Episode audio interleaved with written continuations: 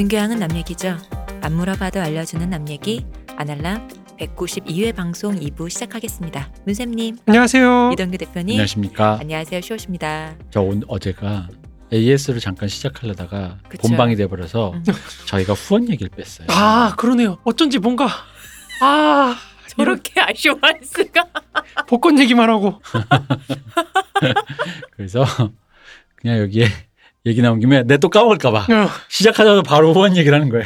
우리 게스트 참 잘 모신 것 같아요. 네. 저희는 후원을 받고 있습니다. 그렇습니다. 유튜브 네, 구독, 후원, 자, 좋아요, 청취, 네. 네, 눌러주시고 알람 설정. 해주시고요. 그 제가 사실은 저는 업로드 전에 모니터링을 열심히 하다 보니까 그리고 마지막 최종 업로드니까 업로드했을 때는 정작 업로드된 한 번은 잘 안 들어요. 음. 음 근데 물론 아니면은 들을 땐 팟캐스트로만 듣지. 음. 근데 유튜브가 요즘 저희께 광고가 많아졌대요. 어, 맞아요. 맞아요 맞아요. 예, 뭐 그냥 너무 많아요. 댓글 보니까 뭐 말만 하시더라고요. 끊어질 만한 광고 나오고 그런데요. 계속, 진짜로. 계속 나와요, 계속. 어. 저는 요새 그 프리미엄 3개월, 한달 뭐 이런 식으로 해주고 있는 거 있잖아요. 그거 해서 네. 프리미엄 쓰고 있어 광고가 아예 없거든요. 음. 몰랐어요. 근데 더 많아졌다고. 아니 너무 많아져가지고 원래도 그래요? 적지 않았거든요. 아니, 근데 그게 되게 웃긴 게 앞에 몰려 있어요. 어. 음. 아마 거기까지만 들으시는 게 아닌가. 아 AI로 하니까. 예, 예. 앞에 한 30분 그 정도 아주 몰려 있어요. 이렇게 막 아. 이렇게 돼 있어가지고 그냥 뭐 이렇게 잠깐 틀어놓고 설거지나 해야지 하고 딱 보면은 계속 광고만 나오는. 얘기가 계속 끊어지더라고요. 그렇군요. 유튜브 AI 존재를 어떨 때 느낄 때 무섭냐면요. 업로드가 거의 다 되면 이제 그 흔히 말하는 광고가 광고를 넣을 수 있게 수익을 이걸로 벌 거냐 yes와 no를 선택하라 그래요. 당연히 나는 수익을 벌어야지 하고 이제 yes를 하면 한 문항이 떠요. 뭐 이렇게 뭐 음란, 뭐 폭력, 혐오 뭐 이런 컨텐츠가 있습니까? 그럼 다 없죠. 음. 없다고 딱 해요. 그럼 대부분은 거의 넣는 순간 오케이 넌 수익 이러지만 예를 들어 저번 어떤 컨텐츠의 경우 뭐 마약이라든지 그러니까 저번 시간에 인간 수업 했잖아요. 아, 마약이면 차라리 단어가 wording이 걸리니까 어. 그런데 술 이런 거는 아예 그냥 그 텍스트에 걸려 있으니 근데 인간 수업 했잖아요. 인간 수업 우리 내 영화 보고 인간 수업에 대해 얘기하자 했는데 난 없다. 딱 했더니 갑자기 검토 중. 그래서 오. 굉장히 꽤 오래 걸리는 거 한 한 2, 30분 넘게 걸렸어요. 들어보는 건가? 그러니까 스캔을 한, 하나 봐요. 그러니까 AI가 들어보고 어. 판단을 이렇게 해, 하는 뭐 건가요? 쌉소리 안 사람이. 듣는 거 아니야? 그랬더니 어쨌든 어, 그거 딱 무섭다. 그, 그러니까 그럴 때 그 어떤 그 뭔가 초월적인 존재의 힘을 느끼면서 어, 뭔가 약간 구글신 있잖아요. 그러네요. 음. 아, 그리고 네. 광고 위치도 사실 저희 선정도 가능하다면서 근데 저희는 따로 선정하지 않고 그냥 올리면 알아서 광고가 위치가 아, 들어가 그런 거예요? 올라가는 아. 거거든요. 근데 왜 이렇게 앞에 몰려 있지? 그러니까 제가 맞는 것 같아요. 앞에까지. 들으시는 거. 그것도 그런데 중간에 아 하다가 말 중간에 들어가는 게 아니고 우리가 말 중간에 말가 맞아요, 뜬다든지 맞아요. 이제 우리 앞에 얘기하고 본론 들어갈 때 그때 들어간다든지 맞아요, 이런 식으로 알아서 들어가는 거거든요. 그게 알아서 들어가는 거예요. 네, 네. 알아서 들어가는 무섭다. 신기하죠. 전 이 얘기만 들어도 너무 신기했거든요. 그게 아주 정확하진 않아도 예를 들어 어느 정도의 패러그랍이 끝났다라는 걸 인지를 하고 그러니까. 음. 났더라고요. 그러니까. 혹은 신기하죠. 궁금증을 유발하게 그럼 이제 뭐냐면 한 막 들어가 있고 그래요. 근데 안 하려면 이렇게 많은 걸로 봐서 다 그 이렇게 오인을 해서 다 넣는 거 아닐까요? 어, 이 말하는 거 보니까 이건가 봐요. 다 넣는 거 아니에요? 그래가지고 아 이게 광고가 많아졌다는 말에 전 사실 저희 방송이 그게 광고가 많을 방송이 아니라고 늘 생각하니까 누가 한 시간 반짜리를 그런 생각이 드는데 그 얘기 말씀을 최근에 듣고 음 그래 이 광고가 뭐가 그렇게 인간 수업 하나 올리는데도 검토 중 이런 것 때문에 덜덜덜 떨고 있었는데 전에도 광고가 많다고 하셨는데 어떻게 보면은 저희가 컨텐츠가 길잖아요. 다른 유튜브 그런 거에 그렇죠. 비해서 보통 한 시간이 넘으니까 그그 상대적인 길이에 비하면 당연히 좀 더 들어가겠다는 생각은 하거든요. 음. 근데 굉장히 많습니다. 아 그렇군요. 음, 그러니까요. 몰랐어요. 조금 많아요. 그러니까 어. 제가 심지어 약간 저도 프리미엄으로 바꿀까 생각했을 정도로 계속 저는 유튜브로는 아예 안 들어갔고 계속 이게 거의. 되니까 어, 안알람을 듣기 위해서 프리미엄을 바꾸는 거 보면 우리 유튜브의 굉장한 효자 아닌가요? 아 그렇네. 그러니까요. 어, 아 그리고 제가 이 대표님 말씀이 맞다는 걸 깨달았습니다. 어떤 아? 뭐냐면 뿌락치들이 듣는다. 네. 음, 어, 그럼 네, 맞는 것 같습니다. 왜냐면 그 저번에 점을 찍으라고 하셨잖아요, 대표님이. 그러니까 실제로 점을 찍으시더라고요. 그 점은 프락치분 아니에요. 아, 아니고 제가 찾았습니다. 있었어요. 아이디가 푸틴 친구였습니다. 이게 푸틴이 듣고 있는 거다 이거. 네, 느꼈습니다. 역시 아 이거 이거 이름 찾아보면 뭐 맞아 이 새끼야 뭐 이런 거지 않을까. 그러니까 무슨 스키 붙으신 분이 아닐까. 점만 찍으시는 분들은 우리 마르크스 쭉 듣고 계신데 그렇죠. 따로 댓글은 달지 않는 그런 분들이에요. 제가 주시하고 있습니다. 푸틴 친구분. 이 뭔가 시그널을 나한테 보낸 겁니다. 푸틴이 저희 느낌을 받았어요. 룹을 받습니다. 네. 느낌 받았습니다. 어 루블. 어. 어, 참 실하다 루블. 네, 루블도 받고 있습니다. 루블도 받나요? 아, 그럼요. 그 대신 유로 유로화로 주셔야 됩니다. 유로화로 해야 되는 거 아닙니까? 그건 제가 알아서 환전할 테니까. 아, 그래. 네. 네. 뭐든 주시면 좋습니다. 요즘 네. 루블화 많이 떨어졌습니다. 뭐 어쩔 수 없죠. 없는 것보다 낫죠. 아 그렇죠. 네. 뭐든 뭐든 좋습니다. 그렇습니다. 네. 어쨌든 광고가 많다고 해서 잠깐 그 저도 들어봤는데 이게 광고라는 건 자기 관심사가 나오는 거죠. 그러니까 다 다른 아? 거잖아요. 그? 모르겠어요. 몰라요, 저도. 그러니까 예를 들어 책 많이 보는 사람은 책 관련된 게 나오고 음악 하시는 분은 음악 관련된 광고가 아, 나오는 광고는 거고. 다른 게 나오겠다. 아, 그래요? 그렇죠. 네네. 광고는 다른 게 나오죠. 광고도 맞춰서 맞춤형으로 나오니까. 아 그래요? 네, 맞춤형으로 나와요. 아, 그럼 탈모 방송이 나오면 뭐 그런 슬픈 일인가요? 그 자기가 탈모 관련 컨텐츠를 많이 그러니까 그 슬픈-. 어, 슬픈 과거가 드러나는 거예요? 음. 그쵸. 아 이거 참 당당하지 못해. 뭐 어때서? 음.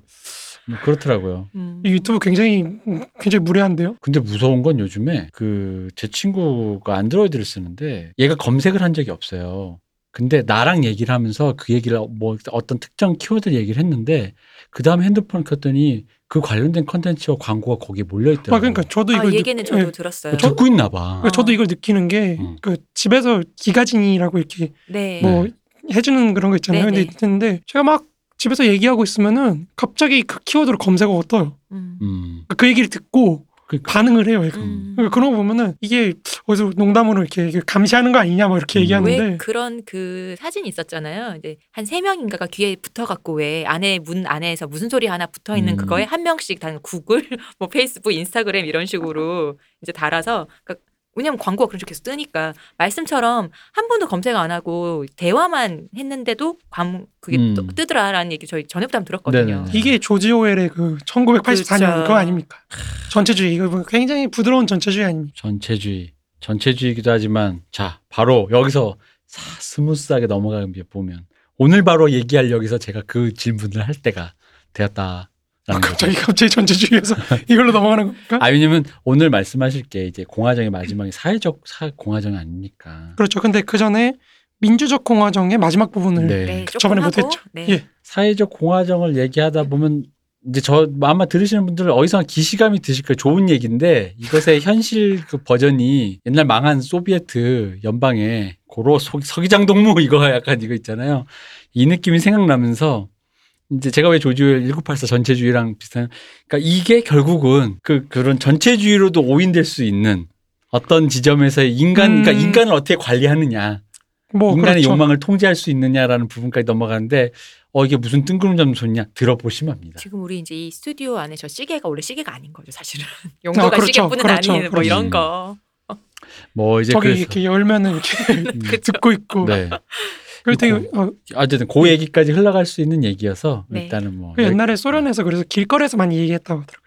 음, 사람들 모여 있는 시장이나 네네. 길거리에서 1984에 딱 나오잖아요. 어, 어, 그런 거기도 장면이. 그- 맞아요. 광장에 모여서 사람 너무 많으니까 그런 얼굴을 식으로. 보지 않고 그 옆에서 앞을 보고 서로의 앞을 보고 말하는 뭐 어떤 장면이 나오잖아요. 근데 이제 그 이렇게 아까 제가 사적에서 또 이 대표님하고 대화를 했지만 제가 듣고 느꼈습니다. 아 역시 약간 사람들의 어떤 소련에 대한 인식에는 조금 오, 오류가 있다. 음. 오해가 있다. 음. 이 전체주의 사회에 대한 너무 오해가 커요. 좀 큰 것 같다. 그러니까 한국에서 사실 하, 사실이란 말 안 쓰려고 그러는데 계속 쓰게 되네요. 아무튼 한국에서도 그렇고 하, 옛날에 뭐 미국인이 그랬잖아요. 조선이 500년 동안 아, 공산주의를 했다. 뭐 이런. 것도 그런 그렇고 나라였죠. 하고 보면은 너무 좀 오해가 좀 큰 것 같아. 그러니까 우리가 생각하는 방식과는 다르지만 사실 그 사회주의 체제에서도 노동자들이 오- 굉장히 많은 자유를 느꼈던 건 사실이에요. 그 부분은 이제 좀 이따 한번 말씀 네. 나누면서. 네. 그러니까 제가 말씀드린 건 어떤 그런 오해에서 비롯된 어떤 의문점 바로 이제 그걸 이제 우리 저기 문세님이 드디어 대답해 주셔야 돼요. 아 해명해 주시. 저는 이, 이런 게 사실은 사실은 저는 이게 약간 그렇다고 생각해요. 그러니까 자유라는 걸 우리가 근대인이 상상할 때 음. 항상 예속된 무언가를 안티테제로서만 상상할 수 상정해 예, 놓고 상정해 놓고 그렇게 해야지 우리 정당할 수 있는 단계가 아닌가 지금. 음. 음. 그러니까 우리도 북조선이라는 게 없으면 사실 자유민주주의를 상상을 못하는 그런 게 아닌가. 토착 외국 없으면 민주당이 없는 거죠. 갑자기 그래. 약간 그런 느낌을 좀 많이. 그 미국 그러니까 옛날에 노예제나 이런 거 연구한 서적들을 보면은 자유인 당 노예제 사회에서 자유인들이 느끼는 자유라는 거는 노예가 아닌 거라는 그런 연구를 보고 제가 음. 아 그런 거라고 했던 지점이 있는데 그거를 조금만 틀을 바꾸면 약간 다른 사회에 대한 네. 우리보다 조금 민주적이지 않다고 생각하는 사회에 대한 어떤 그런 단순화 음. 그런 거를 전제로 해야지 우리가 자유롭다는 걸 인지할 수밖에 없는 게 이런 어떤 자본주의 사회에서의 자유가 아닐까 음. 그런 생각이 좀 든다는 거죠. 그숨 쉬는 공기가 느껴지려면 물 속에 들어가 봐야 되는 것처럼 아 그렇죠. 그런 안티테제가 없, 없으면은 내가 지금 갖고 있는 태제를 정확하게 알 수가 없는 거죠. 근데 이제 문세님 말씀은 그게 안티가 아닐 수 있는데 그쵸. 우리는 일단 그걸 어, 맞아요. 안티로 생각을 해야 그렇죠. 그렇죠. 나의 소중함을 이제 부각시키기 나에게 위해서 사실 아가미가 있었어. 뭐 왜냐면 그쪽도? 그쪽 나름대로 또 이쪽을 안티테지 그쵸. 삼아서 자기를 인식하다 음. 그쵸. 보니까 그러니까 이게 이게 서로에 대한 어떤 기억이나 음. 정체성을 형성하는 데 있어서 오해를 낳고 맞아요. 갈등으로 이어지게 음. 하는 그런 상대를 더 부풀리게 되기도 그렇죠 하고. 그런 걸로 좀 작용하는 것 같아서 그러니까 남과 북은 친구라니까 토착의구와 저기 그 북조선은 우리 친구예요. 빨갱이와 그런 게 그러니까 이게 좀 그렇습니다. 아무튼 뭐 가보죠. 가보시죠. 자, 이 얘기가 무슨 소리냐? 자, 이제 설명해 주십니다. 갑자기 이렇게 떠넘기기 싫어. 왜냐면 아니 우리가 너무 결론만 얘기한 걸 갑자기 지금까지 우리 말씀하신 걸 지금 방송 처음 들으신 분은 아 그렇죠. 그럴 수 있죠. 그럴 수 있죠. 뭔, 뭔, 뭔 소리를 하려고 그러는 거야라는 다 거죠. 들어보면 아십니다. 네. 그 이전에 이제 우리가 민주공화정이라는 거를 그러니까 공화정의 삼유형을 사실 굉장히 자세하게 설명을 드렸잖아요. 네. 네. 첫 번째가 뭐였죠? 아 기억 안 나신다고. 아 이거 상처 마상이네요. 이거. 저라도 이렇게 솔직하게 아 대답을 그렇죠, 해야 그렇죠. 우리 듣는 우리 아 청취자분들이 그렇죠, 그렇죠, 그렇죠. 어, 이해합니다. 아 괜찮구나라고 저 그렇게 속 생각하신다니까요. 좁은 남자 아닙니다. 그쵸? 그렇죠. 예, 예. 정말이죠. 적어놔야겠어요 오늘 집에 가서. 시온님, 시옥님 이제 아무튼 어, 딴 사람인데 그 사람은 난 시옥님이 좋아 이렇게 적어. 아무튼 그 부르주아 공화정과 사회적 공화정으로 큰 틀로 나눠볼 수 있는데 네. 부르주아 공화정에서는 이제 두 가지 또 다른 유형이 있잖아요. 입헌적 공화정과 이제 민주적 공화정이 있는데 이걸 가르는 그 기준이랄까요? 축은 결국 보통선거권이 어떻게 실현되느냐. 음. 보통선거권의 실현으로 이제 뭐 언론 집회 결사의 자유 뭐 이런 걸 우리가 말씀 제가 드렸고요. 이제 그런 걸 통해서 민주적 공화정까지는 왔어요. 네. 그래서 민주적 공화정을 갖고 어떻게 이거 노동자 정당이나 이런 거를 저- 건설을 해서 소위 말해 노동자 세력을 조직화할 것인가 이걸 가장 큰 문제로 삼고 있는 거죠. 근데 이제 그 민주적 공화정은 지금 우리가 생각하는 민주적 공화정은 아닌 거죠. 그렇죠. 네, 어, 완벽하게 똑같은 건 아닌 거잖아요. 어 쪽뭐 다르다고 하- 그러니까 완전히 똑같다고 할 수도 있어요. 음. 지금 우리 대의제도 자유민주주의도 포함되는 거니까요. 음. 그러니까 이게 좀 어려 개념적으로 좀 어려운 건데 민주적 공화정이라고 했을 때 어 그럼 사회주의나 뭐 자유민주주의나 뭐 이런 여러 가지 틀들이 있잖아요. 네. 그러니까 여기서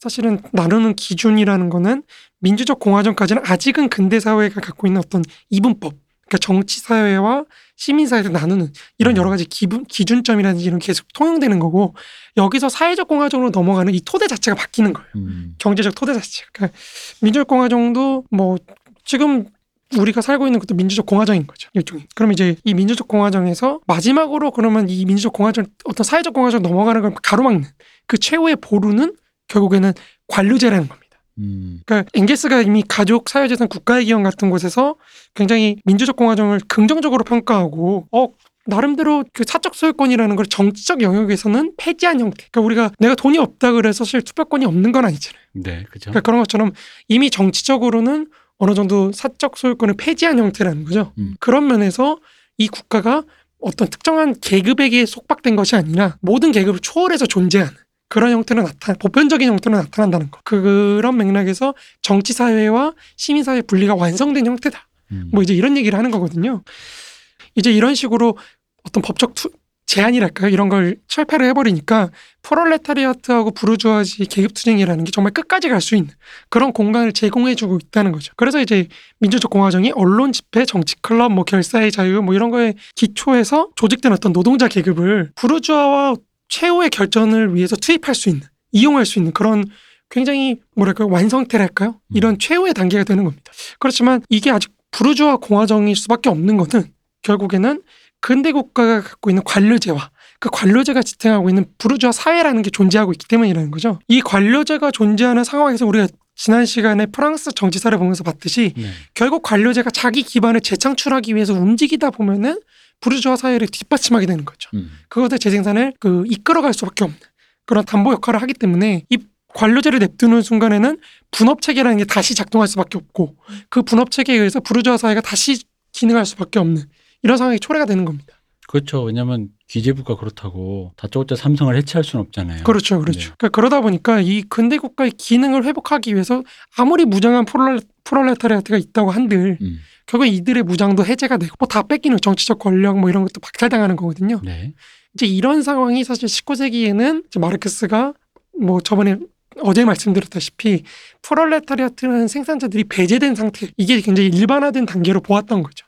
그래서 이걸 어떻게 보통 선거권을 통해서 끄집어내릴 것인가 음. 이런 걸 고민했던 게 지금 마르크스의 고민이고요. 근데 어떤 자본이라는 거는 이 관료제를 어떤 관료 미국식으로 우리 미국은 이제 머신이라 그래서 베버도 되게 긍정적으로 평가하는데 이제 소위 말해 관건 선거잖아요. 미국은 얼마나 돈을 모아서 음. 후원금을 모아서 로비를 하니까. 그렇죠 로비스트들이 확 그러니까 이런 식으로 이미 옛날부터 굴러갔기 때문에 여기는 그런 식으로 자본이 관, 관료라든지 정치인이라든지 이런 사람들이 직접 매수를 해서 장악할 수도 있지만 우리가 옆에 여태까지 계속 논의를 했듯이 근대적 관료제 자체가 자신의 어떤 경제적 토대를 그 세금이나 이런 것들을 재원을 그 자본으로 삼아서 근대 사회의 시장 경제의 어떤 탄력적인 네. 그런 운용이나 아니, 변화나 이런 거에 적응을 하면서 거기에 맞춰서 운동하는 거거든요.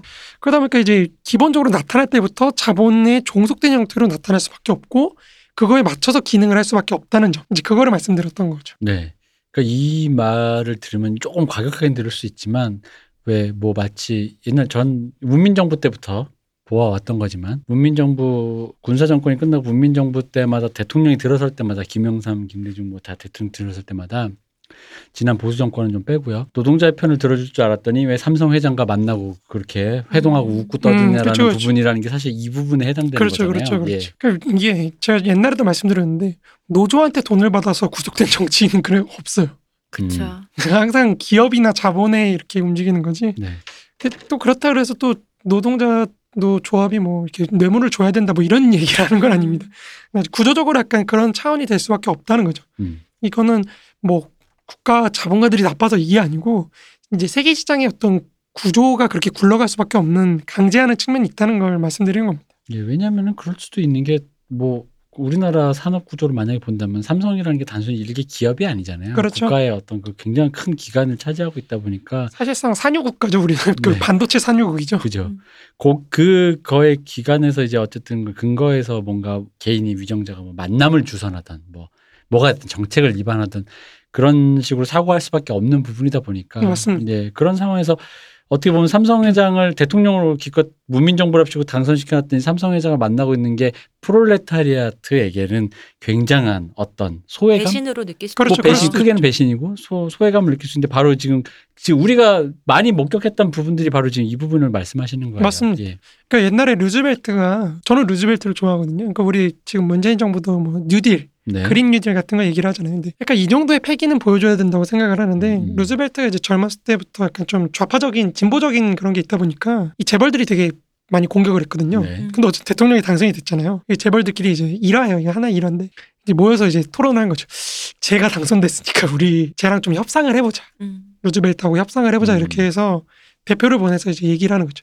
당신이 이제 대통령 됐으니까 물론 좀 협상을 해야 되지 않겠냐. 그 루즈벨트가 한 말이 저한테 굉장히 감명 깊었습니다. 이게 문제라. 너는 일개 기업가고 음. 나는 이 나라 대통령인데 지금 네가 다 하고 쇼당을 칠라 그래. 쇼당이란 말이 쇼부 어, 네가 다 하고 지금 단판을 지으려고 단판을 그래? 지으려고 그래? 이게 문제라고. 우린 급이 다른데. 가서 기다리라고. 너 어떻게 될지 내가 보여주겠다. 그러게요. 패기가 역시. 이러니까 보나파르티즘이라는 겁니다. 네. 이들이. 하지만 마음에 드는 걸요. 아 그렇죠. 저 뭐 혁명을 이룰 수 없다면 이런 거라도 그거를 이런 거라도 그거를 우리 문민 대통령께서 집권 초기에 아주 이런 식으로 시원하게 여러 개 하셨어요. 아 그렇죠. 맛있게. 여러 개 하셨죠. 네. 청문회도 딱 하고 네. 주기적으로 재벌들을 좀 이렇게 불러내서 음. 좀 한번 혼을 내야 되는 게 아닌가 그런 생각을 가끔 합니다. 그냥 뭐, 더 얘기하면 좀 방송용이 아닐 것 같아서 자제하겠습니다. 아무튼 아무튼 이런 식으로 이제 좀 시스템이 굴러가다 보니까 음. 마르크스가 고타학령 비판이나 이런 데서 계속해서 이 민주공화정이라는 건 어떤 거기서 민주공화정만 딱 되면은 무슨 천년의 왕국이 펼쳐지고 모든 문제가 해소될 것처럼 음. 당시 독일이 이제 전제 국가다 보니까 네. 황제 국가다 보니까 민주공화정이 들어는 모든 게 해결될 것처럼 믿는 너네 진짜 이상한 애들이야. 음. 라고 계속해서 비판을 하거든요. 그런 그 미신을 믿지 말라고 이런 식으로 비판을 많이 하거든요. 그렇죠. 왜냐면 아, 그러니까 왜냐면 내가 대통령이 돼도 삼성이 미워도 어쨌든 삼성으로 그렇죠, 도출되는 그렇죠. 거기 때문에 삼성과 뭘 해야 되는 건 맞잖아요. 맞습니다. 얘를 쪼갤 수는 없잖아요. 그렇죠. 어, 그래서 어쨌든 간에 이, 이, 그 부르주아의 이해, 어차피 민주적인 공화정이 달성됐다 해도 근본적으로는 부르주아의 이해에 걸려있다라는 말은 바로 이런 겁니다. 음. 그렇죠. 우리가 아무리 일, 1인 1투표 보통 선거를 달성한다고 해도 이나 내가 삼성 직원이 아님에도 불구하고 이 나라의 경제 구조가 그런 식으로 되어 있고 그렇다면 우리가 음. 뽑은 사람이 이 사회 구조가 그런 삼성 부르주아적인 그 경제 구조에 편입되어 있는 어느 정도 종속되어 있는 그렇죠. 부분들이 있기 때문이다라는 거를 이렇게 상상하시고 들으시면 좋을 것 같아요. 왜냐면은 민주적 공화정이라 해놓고 그럼에도 불구하고 여전히 부르주아적이다라는 말이 이해 안 가시거나 뭐야 다 된 거 아니었어? 부르주아는 아직도 뭐 다 있어? 이렇게 생각하실까봐 이제 그러니까 이제 들었습니다. 그런 민주적 공화정이라는 어떤 공화국의 최종 형태로 상정해놓고 민주적 음. 공화정을 여기서는 계급투쟁이라는 게 그냥 풍지박산나고 없어진다 음. 이렇게 생각하는 걸 마르크스는 굉장히 속류 민주주의라고 비판을 했던 네. 겁니다. 민주적 공화정은 천년왕국이 아닙니다. 그렇습니다. 근데 그 거기라도 가야 된다는 거죠. 어쨌든. 그죠, 그죠, 일단 그죠. 거기는 가야 어. 그 다음에 뭘 얘기를 하는데 이제 이런 얘기 마르크스의 이런 표현들을 갖고 음. 이제 레닌이나 이런 사람들이 또 신났죠. 거 봐라 이 이거 봐라 이거 봐라. 부르주아 탑해야 어, 된다. 이거 너네 그 대의제 해봐 소용없어 이렇게 가니까 음. 거기서는 완전히 독재가 정말 그 독재가 되는 거죠. 네. 그러니까 이게 그 그것도 좀 문제가 좀 이렇게 균형감 있게 좀 봐야 되는데 아무튼 그래서 마르크스하고 엥겔스는 이제 근대 국가의 어떤 관료제가 기능할 수 있는 그 기반 그 기반 자체 그러니까 분업 관계라는 그 기반 자체를 해체하지 않고는 어 이게 노동자 해방이라는 게 불가능하다. 음. 다시 관료제가 기능할 수 있게 되면서 이제 그쪽으로 갈 수밖에 없다고 생각을 했던 거고요. 이게 사실은 트로츠키가 소련을 비판하는 축 중에 하나거든요. 아, 예. 이런 식으로 관료제를 냅두고 음. 이게 계속 기능하게 냅두니까 노동자 국가라는 게 사실상 그런 형태로 국가 자본주의 형태로 음. 퇴락하게 되었다. 그래서 타락한 노동자 국가 뭐 이런 얘기하고 또 그게 아니라 국가 자본주의고 저거는 뭐 이런 식으로 논의들이 오고 가는 거거든요. 어쨌든 이 관료제라는 거를 마르크스주의 전통에서 굉장히 부정적으로 본다.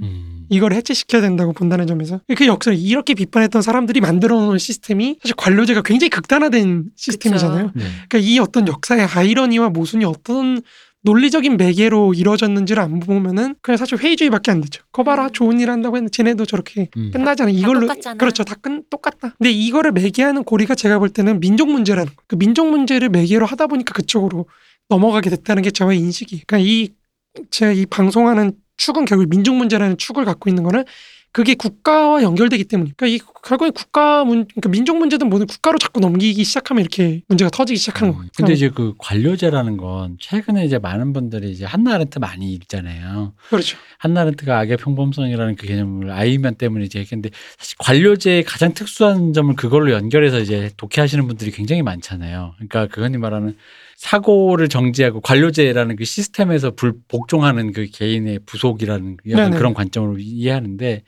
저는 그 말도 되게 오해를 많이 받고 있다고 생각해요. 음, 그러니까 그 뭐죠? 아, 그 뭐, 악의 평범성이라고 번, 평범성이란 번역도 조금 좀뭐 애매하긴 한데 네. 그것도 할 말이 많긴 한데 아무튼 그 번역 얘기는 하면 끝이 없으니까 네. 그 넘기고 어쨌든 그거를 엠번방 문제하면 사실 되게 많이 나왔거든요. 음. 음, 근데 제가 그뭐 제 개인 페북에도 막 길게 쓰고 그랬지만 이거는 국가 기능이 재생 재생산되는 과정에서 음. 국가가 돌아가는 과정에서 인간이 거기에 이제 프로세스와 동기화가 되면서 생각을 안 하게 되는 거거든요. 네. 그러니까 이 세- 인간이 생각을 안 하게 되는 그 과정에 대한 어떤 그죠. 네. 독해로 읽어야지 이게 이렇게 읽, 읽어야지 사실은 제가 볼 때는 한나 아렌트하고 하이데거나 이런 사람 쭉 연결시켜서 이해할 수 음. 있거든요.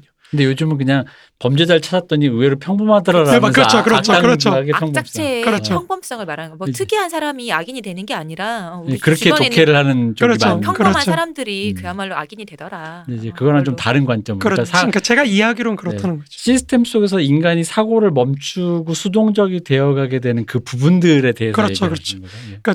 관료제가 갖고 있는 어떤 자동성, 음, 자동적인 기능, 이 어떤 그리고 그냥 매뉴얼로 정해놓잖아요. 사람이 그죠. 그냥 이렇게 행동해, 이렇게 행동 이런 식으로 음. 하다 보니까 그 생각 없음이 만들어지는 그런 시스템이랄까요? 음. 그런 게 있고, 그러니까 이거를 그런 이렇게 봐 보면은 사실 하이데거도 그렇고 한나 아렌트도 굉장히 독일적인 사상가인 게 분명한 게 이게 니체로 거슬러 가잖아요. 네. 그러니까 이게 마르크스도 그렇고 베버도 그렇고 니체도 그렇고 이런 독일 쪽 사상가들이 관료제를 그렇게 싫어요. 음. 이 근데 관- 되게 독일 사람들은 관료제 훨씬 그렇죠. 그러니까 어, 그래서 싫어하나 보지. 전 세계 누구보다도 관료제에 맞아요. 충실할 것 같은 맞아요. 사람이 독일과 일본 사람들이거든요. 근데 싫어한단 말이지. 마르크스도 화신이라서. 관료제를 굉장히 비판하고 니체가 초인이대라고 했던 것도 사실 그런 거예요. 음. 그러니까 마르크스가 살던 시기에는 아직 대경영이라고 해도 네. 사실 규모가 작습니다. 기껏해야 그렇겠죠. 10명, 많으면 20명. 음. 이걸 갖고 우리는 지금 중소기업으로도 안 쳐요. 그거. 그중에 그렇죠. 그 중소기업 범주에도 사실 들어 중견기업도 못 들어가죠. 소규모 사업장이죠. 그렇죠. 사업체 뭐 아. 이런 거죠. 알바 쓰는 뭐 네. 이 정도인데 영국 이게 영국도 전통이 있어서. 영국 전통이 어떤 대기업을 만드는 것보다 가족형 기업 위주다 보니까 그래서 이제 영국이 지는 거예요. 20세기 이후로 음. 경제적으로 지는 게 음. 규모에서 차이가 나요. 이게 이제 보이는 손이라는 책, 그 챈들러라는 사람이 쓴 책 그 또 있는데 그 책을 읽어보면 굉장히 경영사에서 굉장히 고전이거든요.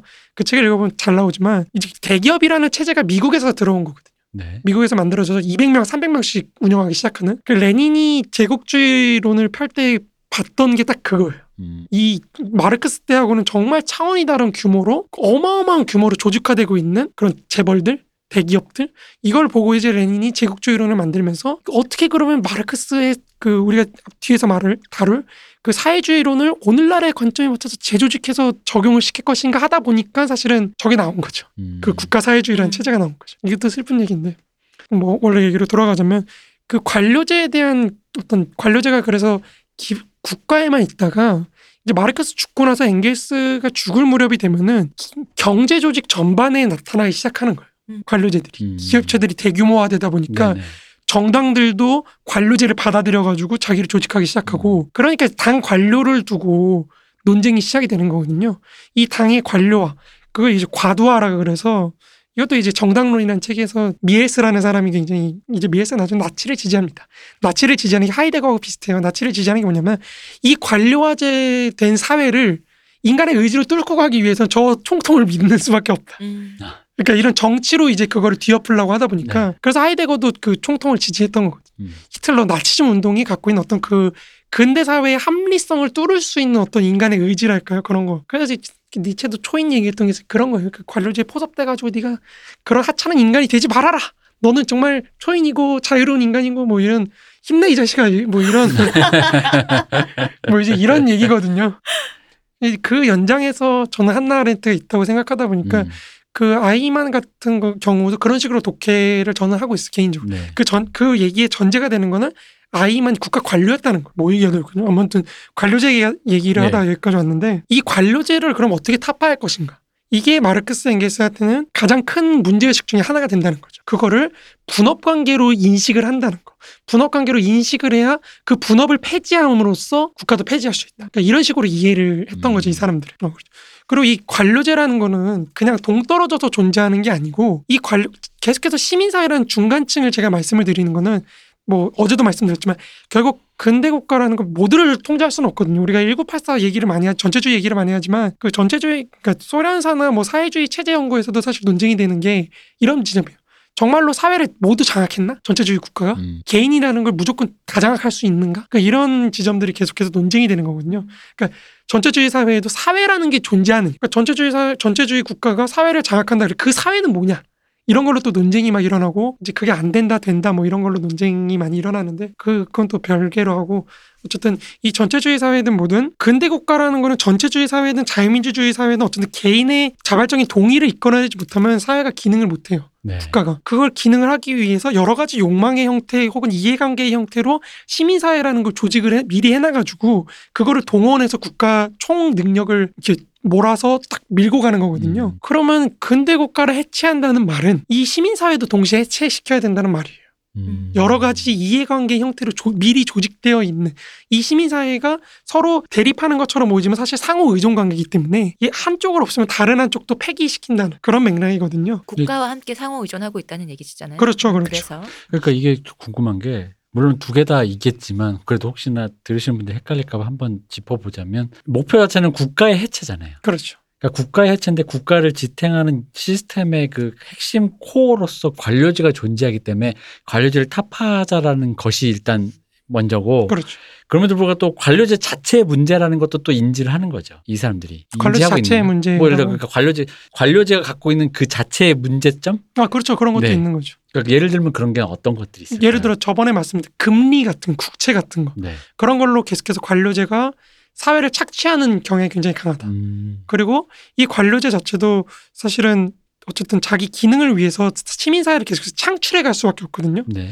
그 창출해 가는 과정에서 거기에 못 들어가는 배제시키는 사람들이 계속 나타나고 아, 그 외에도 이 관료제 자체가 걔가 보나파르티즘을 말씀드린 게 왜 그러냐면 이 관료제가 이런 식으로 계속 넓혀가다 보면은 결국에는 자기 자체가 기능을 못하게 된다는 거예요. 아 관료제가 그렇죠. 그렇죠. 보나파르트가 이 관료제가 확 기능할 수 있는 영역을 계속 확대해 나가는데 힘을 모아가지고 확대시켜 나가는 방향으로 가는데 그게 너무 진전되다 보면은 이 근대 국가 자체 전제 국가처럼 음. 결정화돼서 사회를 못 움직이게 가로막는 그러면서 자기도 기능을 하지 못하게 되는 그런 모순에 빠지게 된다는 거죠.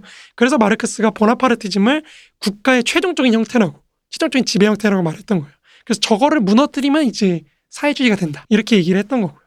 그게 참 어려운 게 사실 관료제의 그런 기능은 말씀하신 건 부정적일 수도 있지만 자기 보호 기능도 있는 거잖아요. 그 사회? 사회 와 그렇죠. 자기 스스로 자기 아, 관료제 그렇죠. 본인도 그렇죠. 그 사회를 그 국채나 금리도 그런 거잖아요. 그렇죠, 그렇죠. 어쨌든 왜 이런 느낌이죠. 만약 관료제가 생물이라면 인격을 가진 생물 이러면 나만 좋자고 하는 건 아니야라는 말을 아, 한다라는 맞습니다, 거죠. 맞습니다. 네. 그러니까 그런 기능이 있기 때문에 관료제의 지배가 합리화되는 거예요. 네네. 정당하게 우리한테 받아들여지는 거거든요. 음. 아, 국가는 우리가 사실 세계 공항을 다루면서도 말씀드렸지만 위기 상황에 나의 목숨줄을 쥐고 있는 건 국가예요. 네. 거기에 의존하는 수밖에 음. 없거든요. 그러니까 이 기능을 갖고 있다는 것 자체 음. 거기서 국가의 어떤 지배가 합리화되는 측면이 있기 때문에 그러면 이 토대 자체를 아예 파내버리자는 거죠. 음. 그러면 더 이상 국가가 그런 기능을 하지 않게 되는 상황이 펼쳐지면은 이 지배도 자연스럽게 해소가 되겠죠. 그래서 앵겔스는 국가가 이제 점점 쇠락한다고 얘기를 하는 거예요. 네. 물론 혁명을 일으킨 다음에는 뭐 기능이 남아있겠죠. 그런 기능을 해야 되니까. 그렇지만 이게 프롤레타리아 독재라는 기간을 상정하는 것도 그런 맥락이에요. 그 독재라는 기간을 상정을 해놓고 그 기간 동안에 국가의 어떤 분업 능력을 다 뺏어버려야 되는 거예요. 음. 그래야 이제 그 다음에 사회주의를 할 수 있다. 이렇게 되는 거거든요. 자, 여기서 약간 헷갈릴 수 있는 게 보통 이렇게 얘기하면 제가 어렸을 때 헷갈림 제가 제가 아, 헷갈렸던 예, 예, 예. 지점만 이제 말씀드려 보자면 그래서 내가 사회를 사회주의를 했어. 그래도 사회는 굴려야 되잖아요. 그렇죠. 그러니까 다또 다른 이름의 관료 뭐 시스템이라는 게 필요하다는 거죠. 그럼 결국 관료제는 또 나타나는 거 아니야? 라는 지점. 그렇기 때문에 말씀하신 것처럼 프롤레타리아트가 또 다른 민족이 되어서 국가라는 그 경계를 허물고 국가 전체 세계 시민이라는 차원에서의 축으로서를 왜냐하면 지금 말씀하신 국가라 국가 일개 국가로서의 관료제는 다른 국가라는 것과의 관계 속에서 이 자기 국가를 경영하다 보니 관료제의 그 말 자기 모순이 나오는 건데 이걸 세계 단위로 가면 그나마 좀 나아진다 이렇게 봐야 되는 건가요? 어 그렇다기보다는요. 음. 이걸 원래 프롤레타리아 독재 다루면서 파리코민 다루면서 말씀드릴 거긴 한데, 네. 그러니까 결국에는 사회적인 이동성을 굉장히 극단화시킨다고 생각하시면 될 것 같아요. 음, 그러니까 모든 사람들이 음, 그러니까 이게 결국에는 마르크스가 마르크스 앵크스가 생각하는 미래 사회라는 음. 게 뭔지부터 일단 말씀을 드려야 되는데, 예, 그러니까요. 그게 제가 그걸 맨 뒤에 놔둬가지고 지금 약간 혼란이 온것 네. 같은데, 왜냐면 여기까지만 항상 듣다가 말아요. 대부분 공부하는 친구들이 그러다 보니까 항상 여기서 항상 막히는 거예요. 1 더하기 1은 2, 2, 뭐 이런 느낌처럼. 아니 그 사회주의가 와도 어쨌든 관료는 필요하잖아. 어 그럴 그럴 수 있죠. 근데 관료제 이것도 어떻게 할 거야? 관료제를 없애고 관료제를 세운다는 얘기야? 뭐 이렇게 이제 헷갈리는 거예요. 그렇죠, 그렇죠. 지금 사는 체제만 달라지는 것뿐, 그러니까 겉껍질만 달라지는 거 어. 아니야라는 생각이 드니까요. 그러니까 마르크스가 생각하는 사회주의라는 거는 결국엔 모든 사람이 생산자가 되는 거예요. 네.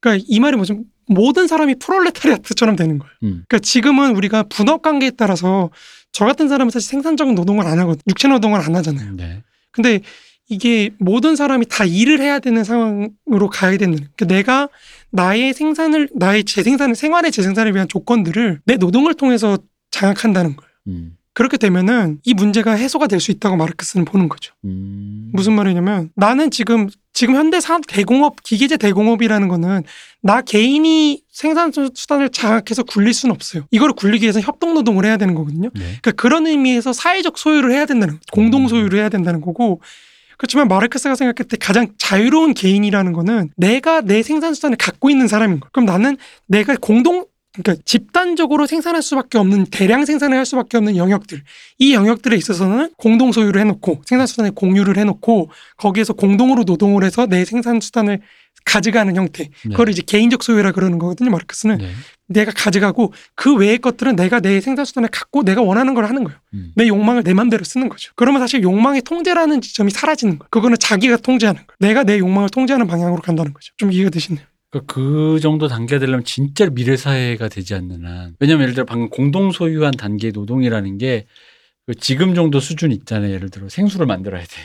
비누도 만들어야 돼. 수준이면 그러니까 사람의 노동력을 좀 많이 써서 네네.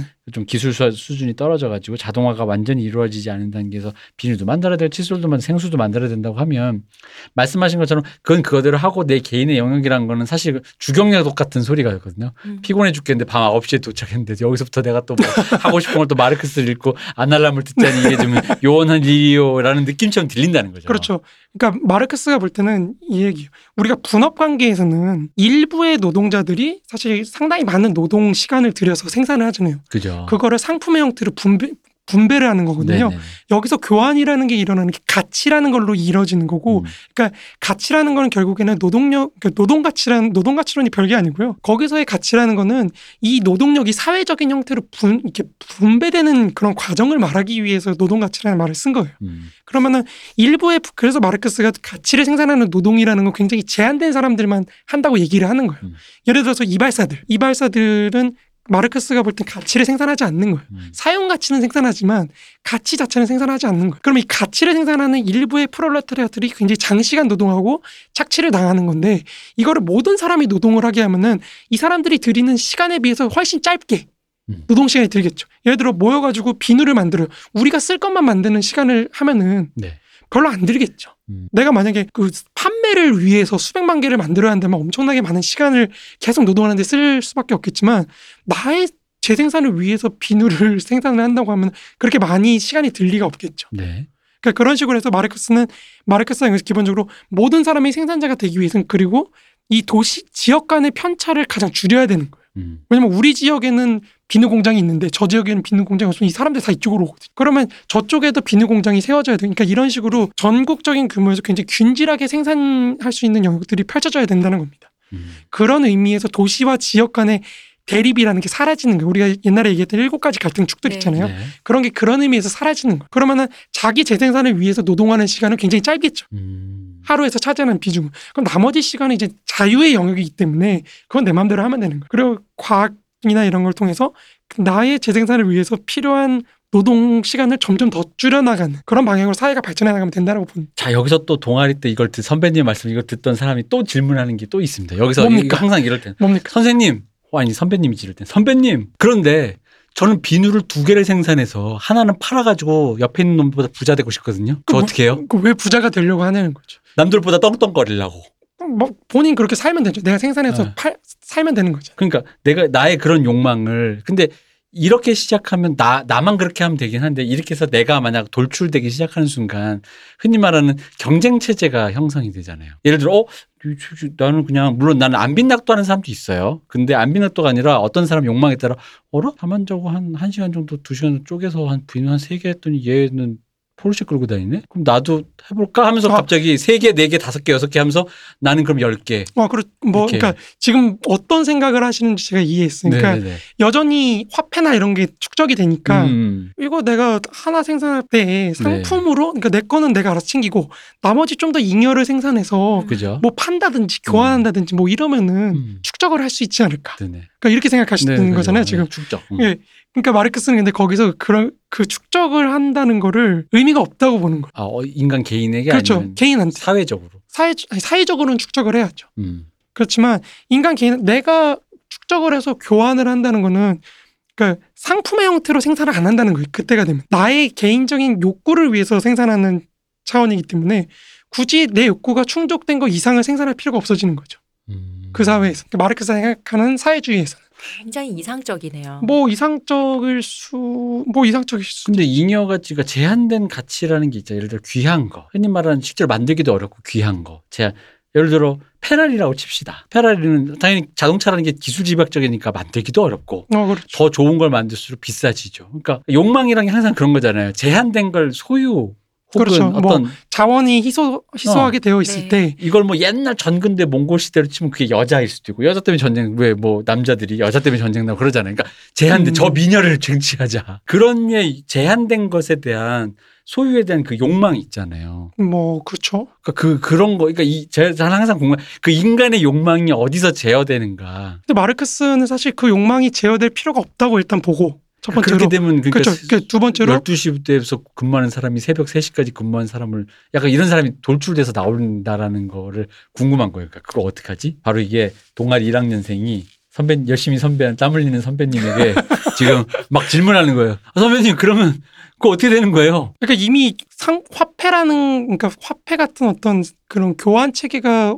없어진 상태에서 네. 그런 축적의 욕망이 나타날까요? 가치라는 거. 그러니까 어 만약에 이럴 수 있죠. 페라리가 아니다 그런 개개적인 브랜드화가 되진 않았다 치더라도 예를 들어 다이아몬드 같은 거, 어, 다이아몬드 같은 거 굉장히 갖고 싶을 수 있죠. 양이 네. 적잖아요. 네. 그죠? 음, 아마 글쎄요. 그건 마르크스가 얘기하지 않았지만 제가 생각하기에는 뭐 다이아몬드를 만드는 기술을 개발을 하려고 하지 않을까요? 이미 기술은 있는데 기술이 있나요?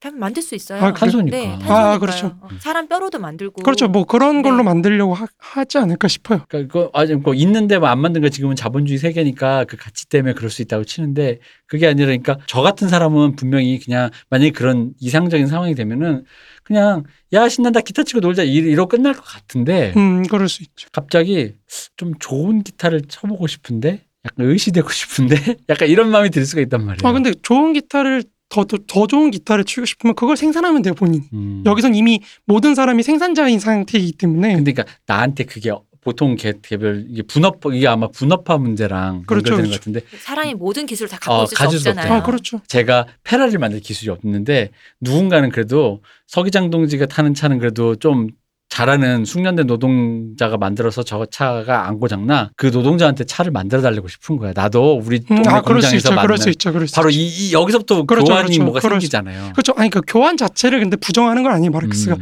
왜냐하면 노동 시간 증서로 그러니까 그때는 기준을 노동 시간으로 잡는 증서를 이제 발행을 한다고 하거든요. 네네. 그러니까 내가 사회에 기여한 만큼 노동 시간으로 또 환원을 해가지고 음.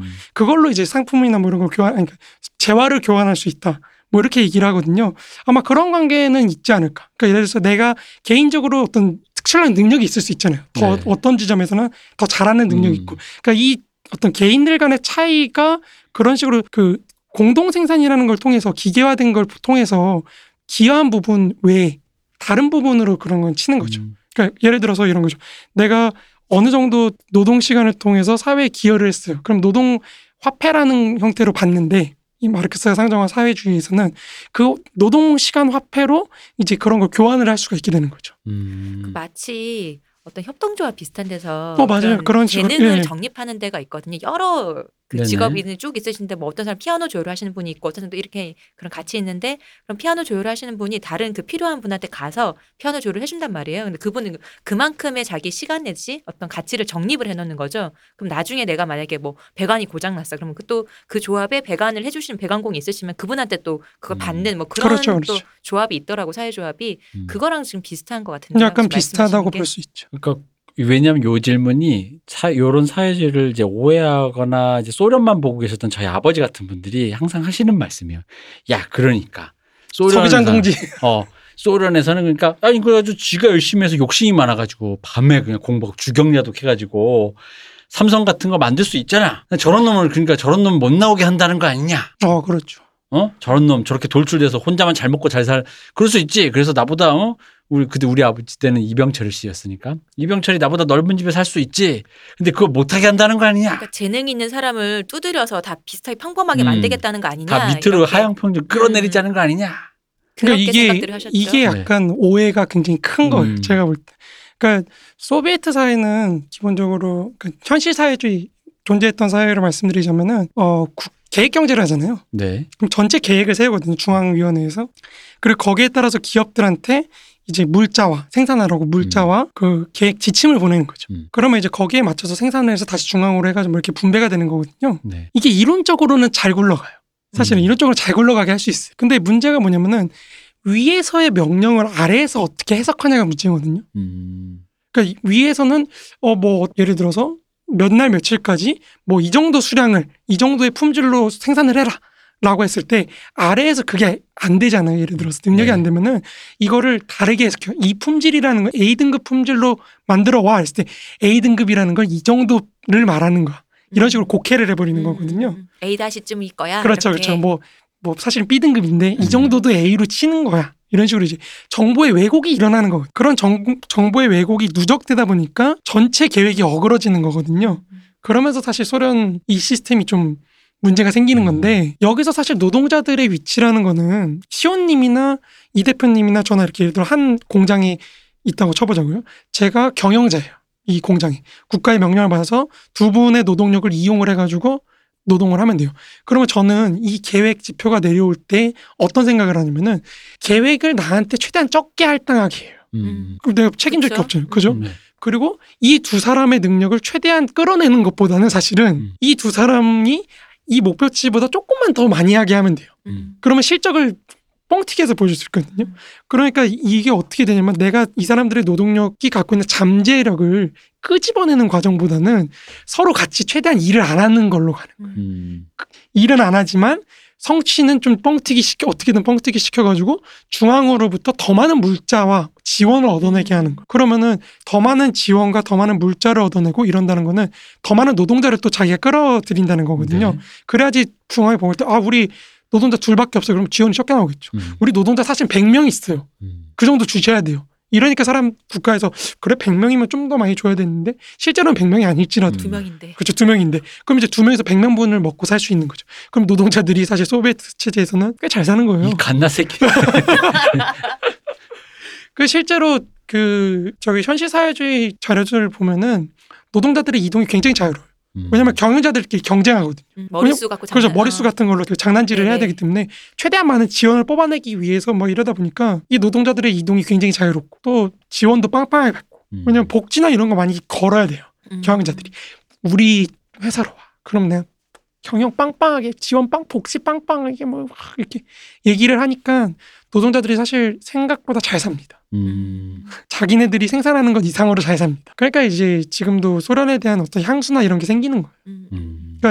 굉장히 억압적인 시스템에서 역설적이도 그 억압적인 시스템이 내리는 명령으로 인해서 노동자들이 굉장히 자유를 누리는 이 기괴한 어떤 모순이랄까요? 그리고 그 노동자들의 자유로 인해서 전체 시스템이 굴러가지 못하는 음. 이, 이 굉장히 서로 상호작용하면서 같이 망하는 그런 저- 과정이 나타난다는 거죠. 제가 어렸을 때 소련이나 아니면 북한의 그런 그 생산 체제를 비판할 때 했던 얘기가 같이 이제 일을 하잖아요. 같이 일을 같이 생산하는 걸 같이 분배를 하니까 어차피 근데 내가 열심히 해봤자 쟤는 이 옆에 있는 일을 안 하는데 쇼님하고 아, 쇼님이라 내가 아, 제가 시옹인가 아, 봐요. 저 시옹이네요, 지금. 네네. 어 옆에 있는 이 대표님도 일을 안 하고 문세님도 일을 안 하고 나만 열심히 해봐요. 근데 받을 땐 똑같이 받으니까 막상 같이 일을 하는 협동조합이나 그 국가 생산 거기선 일을 안 한다는 거죠. 근데 본인들의 작은 텃밭 같은 데서는 열심히 해갖고는 그렇죠. 거기서는 뭐 내, 이건 다 내 거니까 뭐 이런 얘기하면 저 봐라 저래서 공산주의 안 돼 이런 얘기를 했었거든 인간의 어떤 자율성이나 인간의 어떤 뭐 욕심이나 원하는 어떤 것을 억압하기 때문에 저런 게 나타나는 거야 뭐 이런 얘기를 했었거든요. 근데 과연 그 저는 지금 말씀을 들어봐도 그런 것을 사람들이 자율적으로 조정이 가능할까라는 생각이 들어요. 그러니까 왠지 상상은 안 되지만요. 우리가 경험해 보지 못한 좀 더 다른 체제. 음. 그러니까 그러다 보니까 제가 그냥 그나마 상상할 수 있는 게 쉽게 자주 언급하는 게 AI나 로버트나 인공지능이 모든 노동을 다 해서 우리가 거기서 거의 해- 완전히 그냥 해방돼서 약이나 먹고 누워 있는 세계라고 봤을 때 그러니까 뭔가 그러니까 상, 우리가 겪어보지 않은 세계가 아니면 이 부분에 대해서 제가 함부로 근데 이제 그때는 이제 우리 그 현실 사회주의라고 해서 소련을 그걸로 생각을 그렇죠. 했는데 등장하고 음. 있으니까. 제가 그걸로만 제한을 해서. 봤는데 그거랑은 또 좀 다르게 그렇죠. 다른 맥락인 거죠. 다른 맥락으로 좀 생각을 해볼 필요가 있는 것 같고 그러니까 이 부분들 때문에 이 1학년생이 선배한테 질문했고 집에 가면은 아버지가 너 빨갱이물 빨간물. 들었냐 하면서 음. 아들을 논박하기 위해서 했던 이게 했던 말들의 음. 이 요체가 지금 우리가 나눴던 대화거든요. 맞습니다. 네. 그래서 어쩔 거야? 안 되지. 뭐너 남들보다 잘 살고 싶잖아. 그러니까 마르크스가 어, 말하는 거죠. 자유라는 거는 결국에는 내가 내 재생산에 드는 어떤 조건, 재생산을 음. 위해 내 생, 나의 어떤 삶의 재생산을 위한 조건들을 내가 얼마나 장악하고 있느냐. 음. 그걸 얼마나 장악하고 있으며 그걸 통해서 어떻게 내 남한테 의존하지 않는 삶을 살고 있느냐. 이게 마르크스가 생각하는 자유거든요. 네. 그러니까 자유라는 게 뭐 엄청 거창한 이념이나 이런 게 아니고 그냥 내가 나를 위한 어떤 생활을 얼마만큼 재생산을 하고 있느냐. 근데 저는 그걸 다른 의미로 보면 이렇게 느껴져요. 그러니까 욕망의 형회화라는 느낌. 음.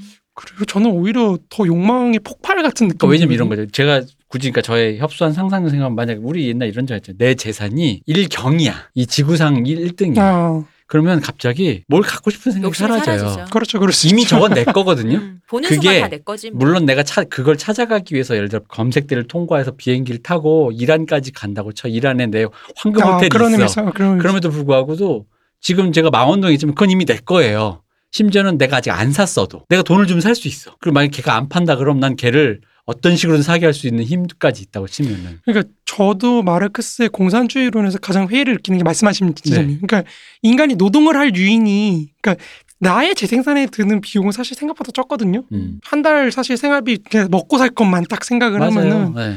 별로 그렇게 많이 안 들어요. 근데 과연 네가 네 노동을 해가지고 먹고 살 수 있는 거 하면 사실 하루에 한 두 시간 세 시간 이러면 될 것 같은데 뭐 지금 최저임금 만 원으로도 뭐 그 정도 그렇게 크게 한 네다섯 시간만 일해도 충분할 것 같거든요. 맞아요. 예. 정말 먹고 사는 것만 예, 한- 토, 그- 토지의 이 비정상적인 상승만 아니라면 네, 그쵸, 그죠. 예. 그런 어떤 뭐 거주나 이런 거는 네. 다 데이터고 치고 맞아요. 그렇게 치면은 그랬을 때 과연 그 다음에 자본주의가 갖고 있는 이런 높은 수준의 생산력처럼 음. 진짜 열병 같잖아요. 사실 이거 진짜 맞아요. 이윤을 쫓아서 진짜 미친 듯이 올라가는 음. 이런 게 과연 나타날 것인가? 음. 이거에 대해서 마르크스는 인간의 욕구 이제 그다음 뭐 이걸 이제 진정한 의미의 역사적 발전이라고 얘기를 하는데 지금까지 자본주의까지가 자본주의까지의 역사는 인류 역사 이전의 역사였고 음. 그냥 재화를 놓고 싸웠던 그런 인류 역사 이전의 역사였고 사회주의부터 이제 인- 진짜 인류의 역사, 진짜 인간의 욕망이 점점 다양화되면서 발전해가는 그런 역사가 시작된다 뭐 이렇게 얘기를 하는데 제가 거기서 의문을 갖는 거는 인간의 욕망이라는 게 사실은 한계가 있지 않은가 어느 지점에서는 멈추게 되지 않는가 음. 음. 우리가 사실 자본주의 지금 살고 있지만 어느 정도 발전하고 이상이 되면 소득 수준도 어느 정도 이상이 되면은 굳이 욕망이 안 생기는 말씀하신 것처럼 네. 그럼 뭐 더 해서 그러니까 뭐해 등 다시고 배부르면 됐잖아라는. 그렇죠, 그렇죠. 음. 그런 한계가 있지 않은가라는 게 제가 마르크스한테 갖고 있는 가장 큰 그거 중에 하나거든요. 의문 중에 하나거든요. 그러니까 분명히 한계가 있어요. 제가 그 저는 진짜로 그 웃긴 게 마음속으로 간질간질해요. 제가 지금 예를 들어 저는 이제 뮬자씨니까 물만 펴도 막 사고 싶은 악기들이 너무 많아. 근데 말씀하신 대로 내 통장에 일경이 있어. 그러면은 이미 이 게시판에 끝없이 올라오는 메모는 다 내 거야. 이미 이미 내가 안 사도. 음. 그러니까 갑자기 내 마음속에 실제로 제가 마음이 사그러지는 게 느껴져요. 내 마음에 그, 그 조금 전까지 간질간질했던 그렇죠, 게. 근데 그러면서 물론 제가 못된 사람이라서 그렇습니다. 저의 세계관에서 갑자기 다른 생각이 드는 거예요. 그럼 이제 나는 뭘로 재밌지? 그렇죠. 약해야지 뭐. 이게 실제로 윌리엄 모리스나 뭐 이런 영국의 사회주의자들이 네.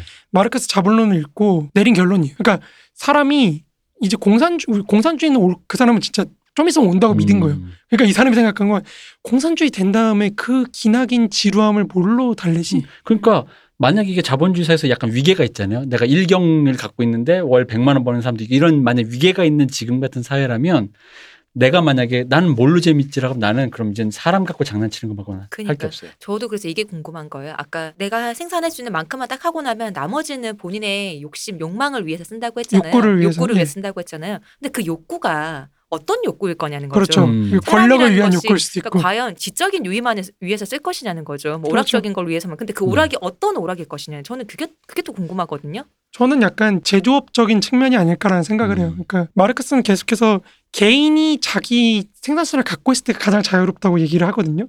그러니까 무언가를 계속해서 생산해내는. 그러니까 예를 들어 우리 뭐 덕질이 될 수도 있죠. 덕업일치 같은 그렇죠. 삶. 덕업일치 음. 같은 삶이라고 저는 생각을 하는데 네네. 그 구체적인 과정은 뭐 제가 뭐 지금 예언자도 아니고 얘기할 수 그러니까요. 없겠지만 우리도 모르는 건데 우리가 항상 이 질문에서 아버지가 나를 좁힐 때도 이거에서 나도 혈기왕성한데 읍읍읍읍 하다 막히고 혹은 혈기왕성한 1학년생이 선배님 했을 때 선배님도 한 청년 집회 가야지 읍읍읍 하면서 잠깐 그건 나중에 설명할 테니까 일단 한 청년 집회 가자 이러면서 됐는데 그렇죠. 제가 오랜 세월 그 질문에 대해 물론 배움이 부족해서도 있지만 생각을 해보니까 결국은 그런 것 같더라고요. 그러니까 방금 말씀 욕망을 어떻게 분쇄해버려, 그러니까 분쇄라고 말하면 좀, 좀 폭력적이고, 어, 무, 무화되는가. 마치 그 도교의 뭐 그런 것처럼 신선처럼 진짜로 바둑돌 하나만 둬도 그냥 허허 될 수 있는 그런 정도의 상태의 인간을 어떻게 탄생시킬 수 있는가. 그 이게 사실 자본주의가 이미 탄생을 시켜놨잖아요. 일본 젊은 청년들, 초식남들이나 이런 사람들. 네. 욕망이 없는 삶. 음. 그냥 자기 먹고 살 것만 알바해가지고 딱 채우고 딱 끝나는 삶. 근데 이 그러니까 그거는 이제 좀 아예 다르잖아요. 애를 이거는. 거세를 시켜버린 네. 거잖아요. 그렇죠. 거세를. 시킨 거죠. 음. 근데 거세가 아니라 이제 말 그대로 덕업일치처럼 이제 이거는 음. 되게 이상적이니까 모두가 모두에게 너희가 사회 공동체의 안녕을 해치는 엠번방 같은 일만 아니라면 그러니까 너희가 하고 싶은 일을 모두 할 수 있는 정도의 수준의 자원과 공급해 줄 수가 있어. 자, 그러니 마음 놓고 살아봐라고 했을 때 나의 거세되지 않은 이 욕망이 어디로 뻗쳐가는가라고 보면 저는 오히려 바로 그, 그 순간 사- 어떻게 하면 우리는 사람을 신선으로 재탄생시킬 수 있는가 음, 음. 라는 문제에 음, 음. 돌입하는 게 아닌가. 음. 얘가 시- 미친 듯이 날뛰면 사실 우리 그렇잖아요. 우리 길 가다가 참 이렇게 술 먹은 아저씨 보면 음. 노답일 때 많잖아요. 그러니까 그런 거죠. 날뛰게 해서는 안 되는데 음. 근데 그러면 그러니까 이 욕망에 뭐가 뭐가 있냐? 제가 아까 얘기했지만 저는 만약에 이 자본주의 사회에서 저는 저를 못 믿기 때문에 만약에 내가 그런 빌게이츠 같은 부자면은 뭐뭐 뭐금 나뭐 그 사람들도 그게 없으니까 이제 무슨 사회에 공헌하겠다 이런 걸 하는 것처럼 사람한테 장난친다는 거죠. 이렇게 또 그러니까 뭐. 무장을 시키는 거예요. 네. 저런 사람들이 나타나면 한 방 찌르라고. 근데 그러니까 그러면 이거 서기장 동지 이건 독재요. 전체주의니까 내가 그걸 하겠다는데 하고 싶다는데 그 Killing Eve 시즌 2에서 나왔던 어. 음, 보셨는지 모르겠어요. Killing Eve 시즌 2에 보면 굉장히 돈이 많은 남자가 나와요. 그 남자가 근데 돈이 많은데 사이코패스인 거죠. 음. 아, 나 또 이렇게 스포하나?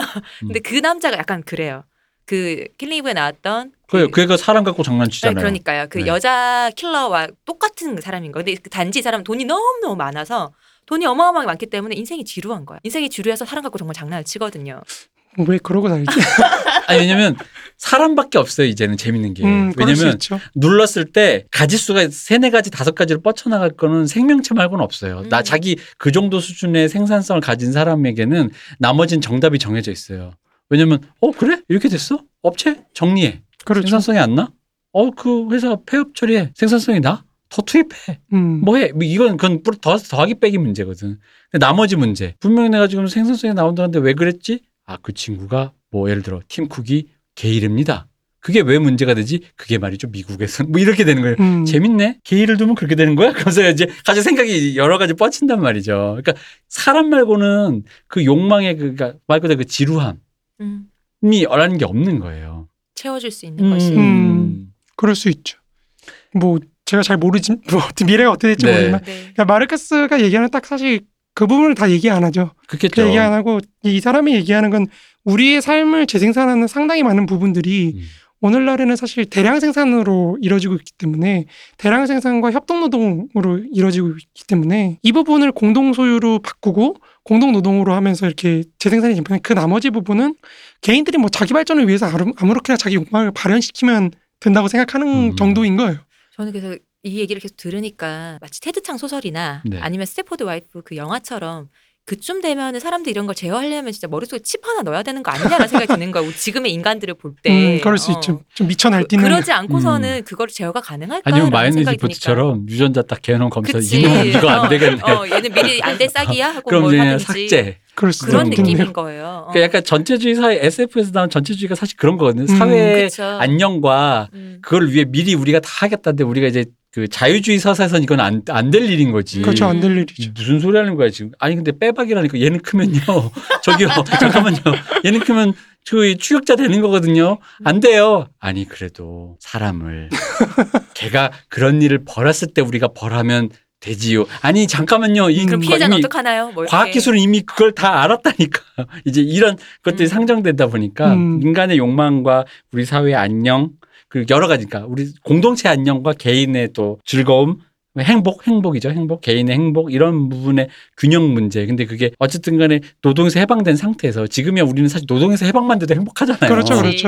그렇죠. 솔직히 예를 들어 생각 우리 우리가 왜 자꾸 로또 얘기해요? 노동 안 하고 아까 말씀드렸듯이 모든 게 다 해결된 상태에서 월 한 50만 있어도 살잖아요. 솔직히 그렇죠, 그렇죠. 살잖아. 그냥 아무것도 안 들어가니까 뭐 무슨 주거 비용이나 이런 것도 뭐 없고 주거 뭐 비용, 통신 비용, 식사 뭐 식비 이런 거다다 빼고 그러니까 사람이 살아가는데 연료 빼고 그냥 너한테 개인적으로 쓸 용돈으로 50만 원 줄게 하면 음. 의식주가. 해결되면 음, 그렇죠. 살죠. 누가 못 살아. 노동에서도 해방되고 아침에 일어날 맞습니다. 필요도 없는데. 그러니까 그런 거 그랬을 때 우리에 대한 어떤 그러니까요. 얘기가 그래서 이 마르크스가 상정한 이 사회가 너무 선선한 인간이라는 인간들을 음. 상정해 놓고 음, 이 사회를 그럴 그린 수- 게 아닌가라는 생각이 뭐 드는 약간 거예요. 미친놈들이 많아지는 시대가 아니 있다는 있고. 거. 원래 인간은 미친놈들이 나타나니까요. 뭐 그럴 수도 있죠. 어. 그리고 제가 이제 이 타임에서 왜 이 얘기를 했냐면 이쯤 돼서 이제 서서히 사람들이 상상이 안 되니까 네, 자꾸 소련을 말이에요. 맞아요. 그렇죠, 그렇죠. 음, 근데 그래서 그러다 보면은 안 될 일이거든. 어 그러다 보면 이제 자꾸 이게 생각이 오류가 생기는 맞아요. 거예요. 그러니까 잘 알지 말씀하시면 잘 음. 알지도 못할 뿐더러 알더라도 그거밖에 본 적이 없으니까. 음, 맞습니다. 근데 제가 생각엔 사람이 상 겪어보지 못한 어떤 걸 지금 얘기하려고 네. 하는 거거든요. 그러니까 말씀하신 사실 맥락이 나온 건 딱 그거죠. 우리가 생각하는 소련이라는 이미지는 강제노동하고 네. 집단노동 딱 시켜놓고 네. 여기서 똑같이 나눠 갖고 음. 뭐 이렇게 하다 보니까 말씀하신 서기장 동무 나 난더 어. 갖고 싶은데요? 아니 음. 이거지 저기 이 대표 이 대표 동지 저기 그 비누 공장 가라고 그랬더니 서기장 동무 저는 기타 치고 싶은데 이 갓나 새끼 당장 갓나 새끼 혁명을 위해 모두 다 비누를 만드는데 혼자 기타를 쳐 내려 안 되겠구만 하면서 바로 그냥 바로? 충세전 말씨 이 그러니까 그그 우리는 살다 오신 것 같아. 우리가 생각하는 그거예요. 그렇죠, 그렇죠. 아니 나 기타 치고 싶다는데 월남하셨구나. 아 근데 실제로 이게 그 소베트 그러니까 소련 혁명이 났을 때 네. 이게 처음에 문제가 됐어요. 음, 그러니까 뭐냐면 너무 없는 거야. 음. 기반이 물적 기반이 그게 너무 없잖아요. 없지, 맞아. 너무 없는 상태에서 이게 굴러가게 할 수도 없는 거예요. 심지어 뭐 이렇게 노동자 왜냐면 도시 노동자들이 농촌으로 다 도망가요. 먹고 음. 살라고 이 아무것도 없으니까 농촌에서는 우리는 도시에다가 저 식량 공급 안 할 거야. 우리 음. 쌀 우리 밀 우리만 갖고 있을 거야 이러고 있으니까 그렇다고 뭐 생산할 수도 없어요. 그래서 그냥 공산품을 생산해서 농촌하고 교환을 해야 되는데 이 원로가 있어야 뭘 생산을 음. 하죠. 지금 도시에 도시 들어오는 게 없으니까 그렇죠. 거기다가 전 전쟁 터지고 내전 터지면서 물류 유통이 다 박살나요. 음, 그러니까 뭐가 들어오고 나갈 수가 없는 거예요. 그러니까 이제 어떻게 하냐면은 이제 이 대표님처럼 노동자들이 나는 이 공장을 이제 노동자들이 자기 공장을 자기가 경영하거든요. 네. 근데 그게 사회주의 이념에서는 좋은 현상이잖아요. 음, 그죠, 아, 그죠. 그죠? 이념상은 좋죠. 어, 예. 어, 자기 노동자들이 집단적으로 자기가 경영을 음. 하고 뭐 생산자가 되는데. 어, 생산적 좋은 건데라고 하는데 레닌이 그걸 엄청 욕해요. 저 썩어 빠진 노동자 놈들. 갓나 새끼. 간. 그 레닌이 원래는 뭐 러시아 노동자들이 혁명을 일으킬 정도로 성숙하다. 뭐 우리 노동자들이 세계 최고 뭐 세계 혁명의 전이고 뭐 어쩌고저쩌고 하다가 딱 그 상황 되니까 저 썩어 빠진. 어 간악한 노동자들 저 아주 후진 놈들이에요. 역시 얘 러시아 놈들은 이래서 안 돼. 그러니까 이런 식으로 어조가 확 바뀌어요. 내가 러시아 사람이라서 아는데. 러시아 놈들은 맞아. 조선 이런데. 놈들은 안 돼 이런 거죠. 조선은 맞아야 돼뭐 어, 이런 내가 거. 조선 그러니까. 사람이라 아는데 뭐 아, 그런 것처럼. 좀 슬픈 어디나 똑같은 것 같아요. 네, 그런 거 맞아요. 아무튼 그, 그 바뀌면서 이제 노동자의 자기 경영을 다 박살내요. 그리고 완전히 국가 모든 걸 장악하게 되는 거거든요. 그 과정이 펼- 국유화로. 그렇죠. 그, 그 과정이 펼쳐지는데 그게 사실은 이 상태예요. 음, 그러니까 욕망이라는 게 지금 욕망을 실현할 그것조차 없을 때 음, 여기서 또 조차도 사실 욕망들이 다 달라. 그죠. 예. 이다 다른 상태에서 소비에트라는 체제가 살아남기 위해서 모든 사람한테 어쨌든 일정한 정도의 욕망을 충족을 시켜줘야 되는 거예요. 음, 그래서 선택한 게 뭐냐 강제 노동제예요. 음. 음. 그게 트로츠키가 주장했던 노동자의 군대화. 그 노동자들을 아예 그냥 다 강제로 노동을 시켜. 너 안 해? 총살. 빵야. 그러니까요. 빵야. 이렇게 해버리거든요. 근데 여기서 이제 말씀하신 것처럼 서기장 동무 여기저기서 서기장 동무 이렇게 하니까 그래서 사실 신경제 정책으로 가는 거예요. 음, 그걸 풀어주는 거예요. 어느 정도 돌게 해줘야 되거든요. 근데 돌게 해주는 그 기점을 뭘로 잡느냐? 물류 시설이 확충될 때까지. 음, 어쨌든 유통을 시켜야 되니까 유통. 이 유통을 시킬 때까지는 강제 노동을 시키는 거예요. 군대를 시키고 그래서 적군을 만들고 뭐 이러는 건데 이걸 썼던 게 이제 트로츠키가 이 강제 노동을 정당화하며 썼던 게 테러리즘과 이제 공산주의라는 책인데 이게 트로츠키주의자들이 가장 싫어하는 책이에요. 아 그래요. 왜 그러면 트로츠키 자기네들이 생각하는 트로츠키의 이미지하고 가장 안 맞아요. 거의 우리가 생각하는 일반적으로 생각하는 그런 공산주의 네. 음, 그 강제 노동 전체주의적인 그런 거기 때문에 되게 안 좋아하는데 그거를 가장 열심히 읽은 남자가 한 명 있었어요. 아. 누군지 느낌이 오시죠? 스탈린입니다. 역시 스탈린 죽고 나서 그 서재 갔더니 순창 고추장 비법이 있네. 이거구만. 이거야. 맵싹하니. 그 서재에서 이제 빨간 줄 밑줄을 너무 많이 칠 정도로 열심히 음. 읽었다는 그 책으로. 그래서 이제 이걸 듣고 역시 팔아 트로츠키도 스탈린주의의 그 기원 음. 뭐 이런 얘기하는 거. 제공했다. 그렇죠. 책을 본 적은 없습니다만 지금 말씀하신 것도 이런 느낌 들어요. 왜냐면 나에게 트로츠키는 약간 요즘 말로 나쁜 말로 하면은 선비거든요. 어 그래요? 어. 야, 그래도 남들이 막 이렇게 할 때 잠깐만 약간의 그 브레이크를 걸면서 뭔가 이렇게 하는 느낌인데 이 새끼 선비인 척 하더니 그렇게 막 이렇게 어? 쥐, 쥐어짜는 건 다 써놨어라는 느낌이 살짝 있는 거죠. 트로츠키가 적군 운영하는 거 보면 그렇게 말씀 못 하실 걸요. 음. 엄청 잔인해요. 가족들 앞에 세워놓고 총살시켜요. 총살시키면서 너 가 총살, 가 총살, 가 총살. 그러니까 얘도 죽이고 가족들 다 죽이고 후퇴하면 다 총살. 어. 이 굉장히 잔혹해요. 그 백군이라 그래서 원래 제정 러시아에 있던 속해 있던 군대들 갖고요. 대표님 어 하는 순간 더 마음에 들었겠다라는 생각이. 마음에 들어. 대표님 들어주고 마음에 들어 이제. 솔직히 원래 좋아했지만. 어 이제 마음에 더 들어. 마음에 쏙 들어 이제. 아, 근데 저 제가 이해했던 잔인함은 어, 그 정도는 좀 몰랐지만 어. 그 시대의 그 정도의 잔인함이라는 거는 혁명 과업에서 그냥 그렇죠. 근데 백면 선생이 하루아침에 적군의 음. 창설자가 되고 지- 그 사령관이 음. 돼가지고 군인들을 채찍질을 해가지고 이제 그렇게 전쟁을 승리로 이끄는 과정을 보면은 상당하죠. 그, 그런 농담도 있으니 농담은 아니고 이제 많이 얘기하는 건데 트로츠키가 그때 모든 긴장감을 다 써가지고 음. 그 그런 그 정도의 잔혹함과 비정함과 이런 걸 갖고 있는 사람이면 사실 권력 투쟁할 때도 그렇게 해야 되잖아요. 음. 그쵸. 스탈린 정도는 뭐 그냥 적군 음. 동원해가지고 쿠데타 일으키고 뭐 이렇게 해야 되는데 이 사람이 굉장히 맥없이 당하거든요. 음, 네. 음. 그 약간 이것도 뭔가 정신 분석하시는 분들 옛날에 막 분석하고 그랬어요. 심리적으로 어떤 뭐 그런 음. 뭐 원래 그런 사람이 음. 아닌데 내가 나를 막 추동해서 네, 그때 뭐 이런 어, 그런 거 아, 그러니까. 너무 달려갔더니 그 에너지를 다 썼다. 제가 띄엄띄엄 알았네요. 저는 그 바로 권력에서 나가는 부분이 약간 그 왜 그 저걔 누구야 걔 체게바라처럼 음. 자 이제 난 이렇으니까 네가 알아서 투쟁을 하시구나 그러다 보니까 선비 이미지가 음. 되어 있었거든요. 근데 또 그게 아니구나. 약간 PTSD 상태였구나.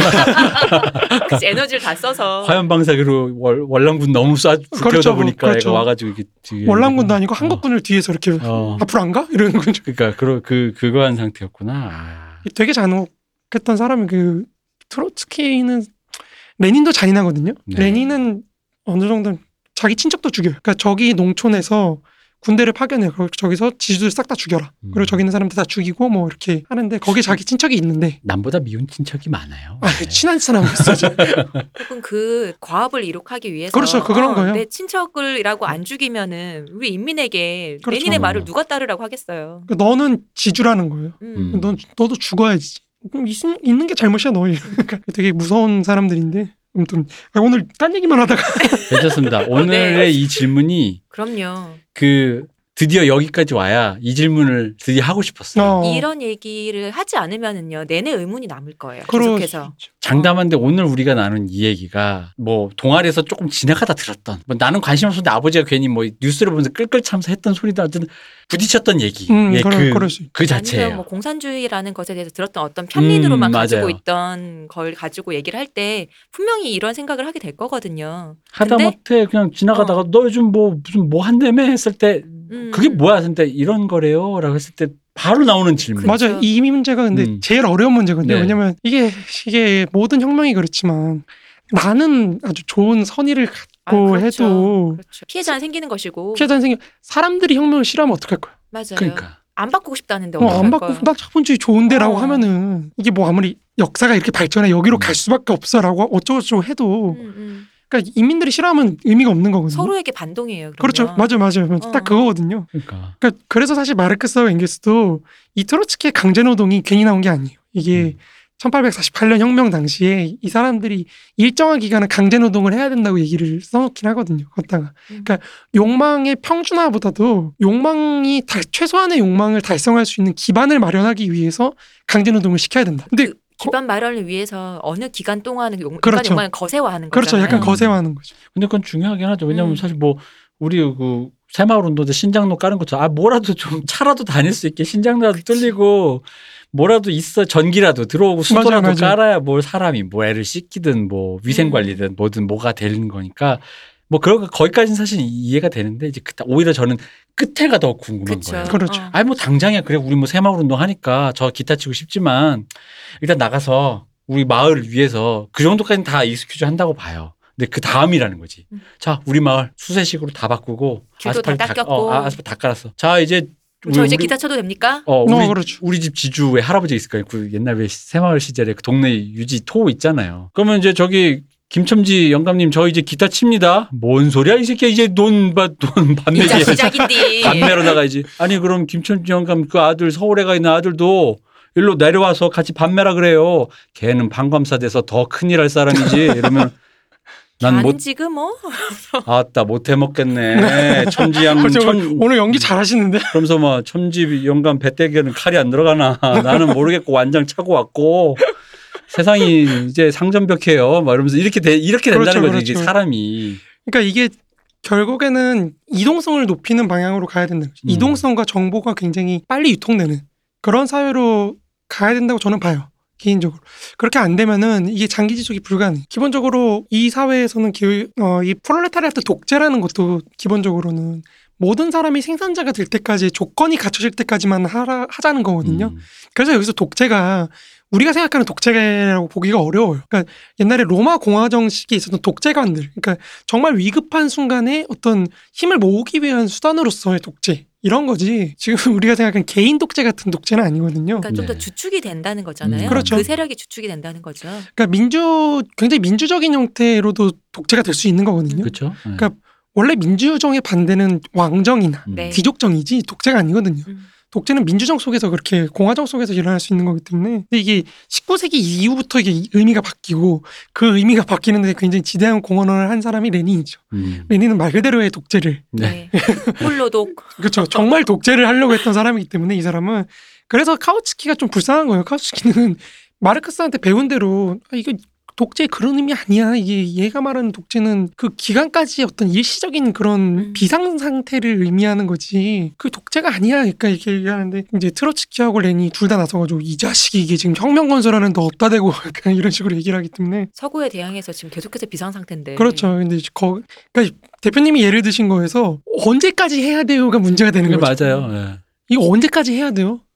영원히 계엄령이야. 근데 그렇죠. 예를 들어 그러니까 산업화 세대처럼 시대를 잘못한 것까지는 내가 그것까지 excuse 할게. 우리 세대가 뭐가 없어. 내가 기반이 없어. 30년대생이라 60년대 지금 30대인데 우리 진짜 뭐가 없으니까 음. 그 국제시장에 나온 그 세대라면 그건 이해해요. 우리 뭐 다 없으니까. 맞아요, 맞아요. 근데 이제 바로 이제 지금 제 생각엔 지금 21세기 자본주의 이제 임계점을 넘어가서 이제 지금 좀 막 이거 하고 있고 우리가 이제 다음을 상상해야 되잖아. 사실 맞습니다. 상상해야 되잖아. 그 상상이라는 게 뭔지가 감도 안 오고 그렇죠. 근데 우리는 사회주의에 대한 필요성이라는 건 분명히 느끼는데 사회주의가 아니더라도 그러니까 그 뭔가 다른 체제에 대해서 상상을 해야 되는데 그러다 보니까 여러분 모두의 상상력이 필요한데 음. 근데 그게 우리가 경험해 보지 않다 보니까 사람은 자기 상상력의 바깥을 상상한다는 건 아주 극소수의 천재들 말고는 잘 딱히 힘들다 보니까 마치 우주 바깥에 우주가 우주가 뭐 이런 소리 같이 음. 뜬구름잡는 소리인데 우리가 좀 그거를 생각해 봐야 되는 거고 사실 이 하나만한 질문 같은 것도 어떻게 보면 동아리에서 혹은 아버지가 했던 이런 류의 얘기들이 반박들이 결국 다 그런 부분들이 돼요. 왜냐면 이- 우리가 이거를 상상해내서 설득해냈다면 저희 아버지도 그래? 생각보다 그거 좋은데? 라고 했을 거라는 음. 거죠. 근데 이제 뭐 이 사람들의 입장은 그런 거 상상하는 건 공상가들이나 하는 거고 지금 조건에서 말할 수 있는 거는 어쨌든 공동 노동을 이미 하고 음. 있고 협업의 형태로 이게 공동 노동의 형태로 하는데 왜 사유 재산으로 귀속이 되지? 음. 그러니까 여기서부터 문제라는 거죠, 이 네네. 사람들. 이거를 공동 소유로 바꾸고 거기서 자기 생산 그 자기 생활의 재생산을 위한 조건들만 음. 취해서 개인적 소유를 할 수 있으면 별 문제가 없다. 그래서 마르크스가 개인적 소유의 어떤 재생이라고 할 때 이게 그 자본주의 제가 쓰는 책 중에 하나 이제 역사이론 쓰는 게 있는데 거기서도 얘기하는 게 그거예요. 인류 역사를 우리가 길게 볼 때맨 처음에는 가족하고 공동체하고 분리가 안 되는 거죠. 그러니까 나라는 존재가 없는 거예요. 개인이란 그쵸? 존재가 네. 없고 모든 게 공동체만 존재하다가 이게 무너지 그게 원시 공산, 공산 주의거든요. 네.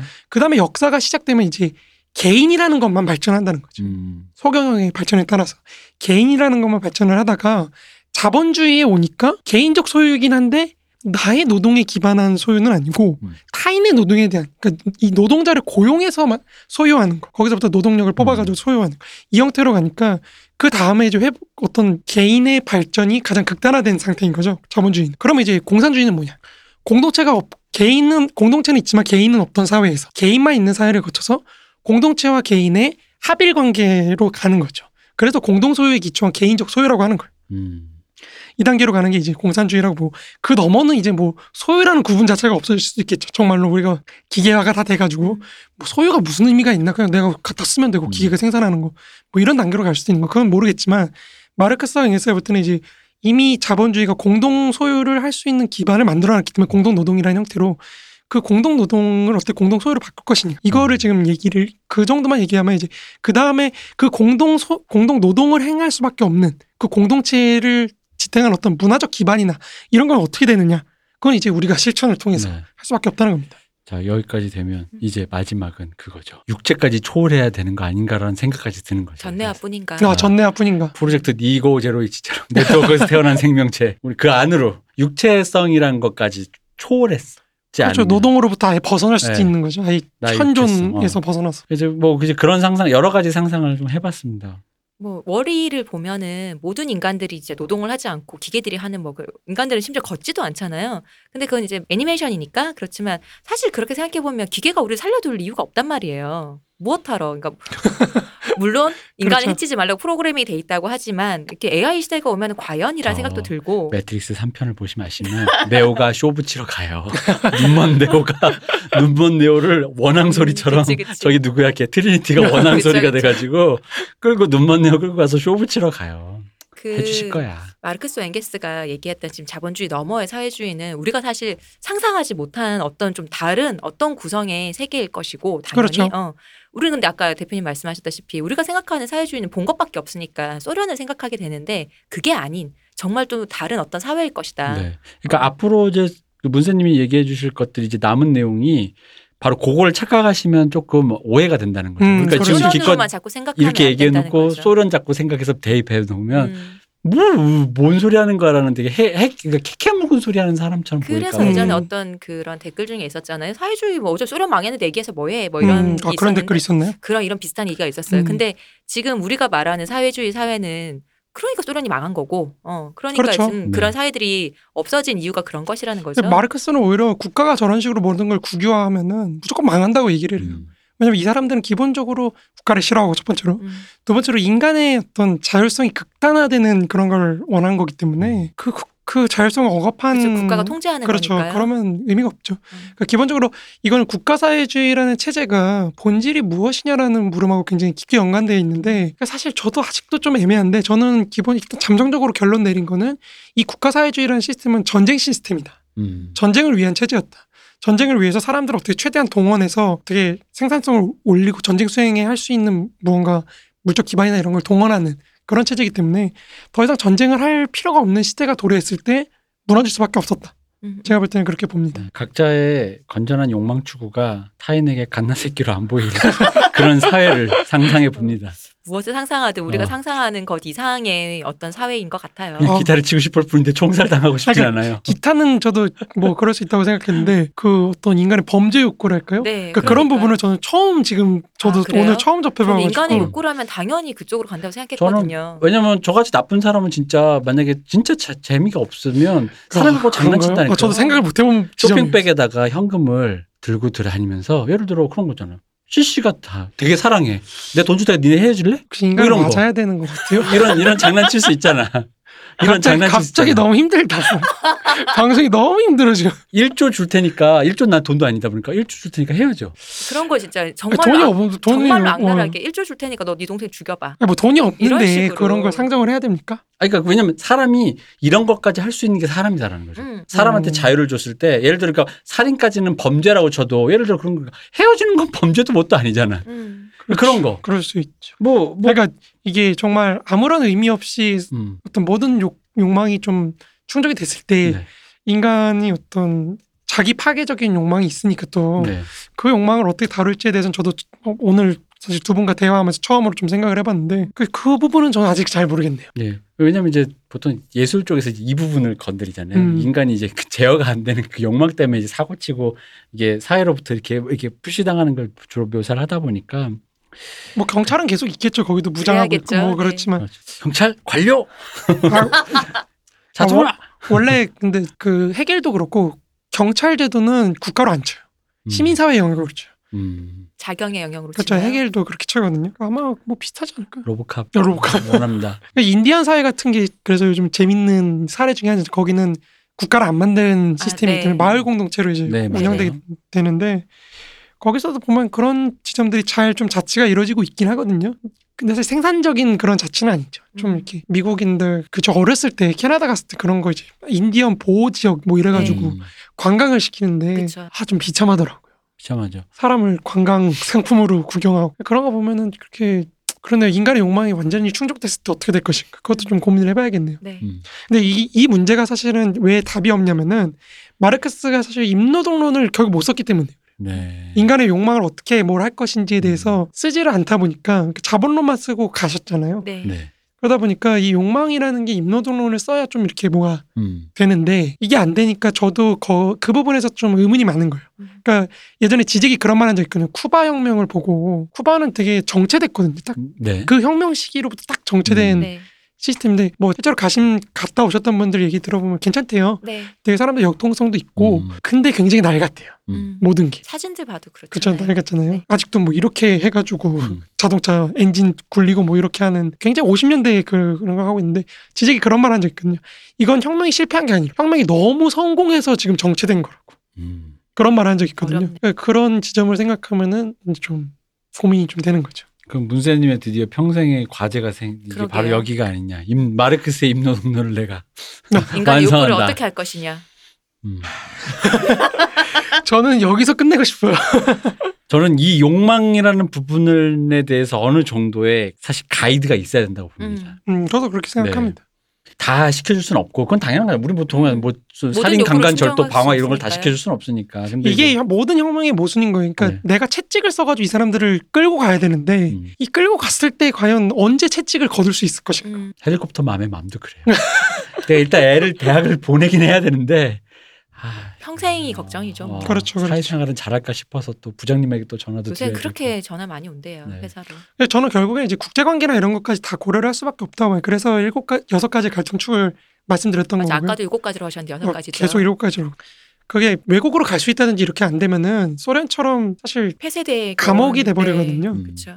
그러니까 이런 게 안 되면은 그래서 파리 코민이나 이런 데 사실은 독일하고 전쟁하고 있는 와중인데 독일인을 장관으로 임명하거든요. 음. 뭐 이렇게 되거든요. 그러니까 그런 게 없으면 이 국제주의가 없으면은 정말 인간이 자유인으로 거듭나기는 어렵다고 봐. 이동성이 없으면. 뭔가 하여튼 다른 사회라는 거. 네. 자, 이- 전 이번 시간이 굉장히 유의미했다고 생각합니다. 맞아요. 굉장히 재밌었고 이거를 계속 들어서 사실 사회주의라는 것으로 가서 뭐 하나라는 생각을 하게 되거든요. 우리가 봤던 사회는 이미 없어진 그 맞습니다. 사회뿐이니까. 근데 그것이 아니라는 거. 이것만 아는 것만 해도 오늘은 굉장히 유의미하다고 생각해요. 음. 뭐 윌리엄 모리스였나 아까 그 네. 지금 말씀드렸던 영국 사회주의자 같은 사람은 그 사람은 정말 19세기에 고민했던 게 그거였어. 인간이 미적 기준을 그러니까 미적 가치를 창출하는 인간을 어떻게 만들 것인가. 음.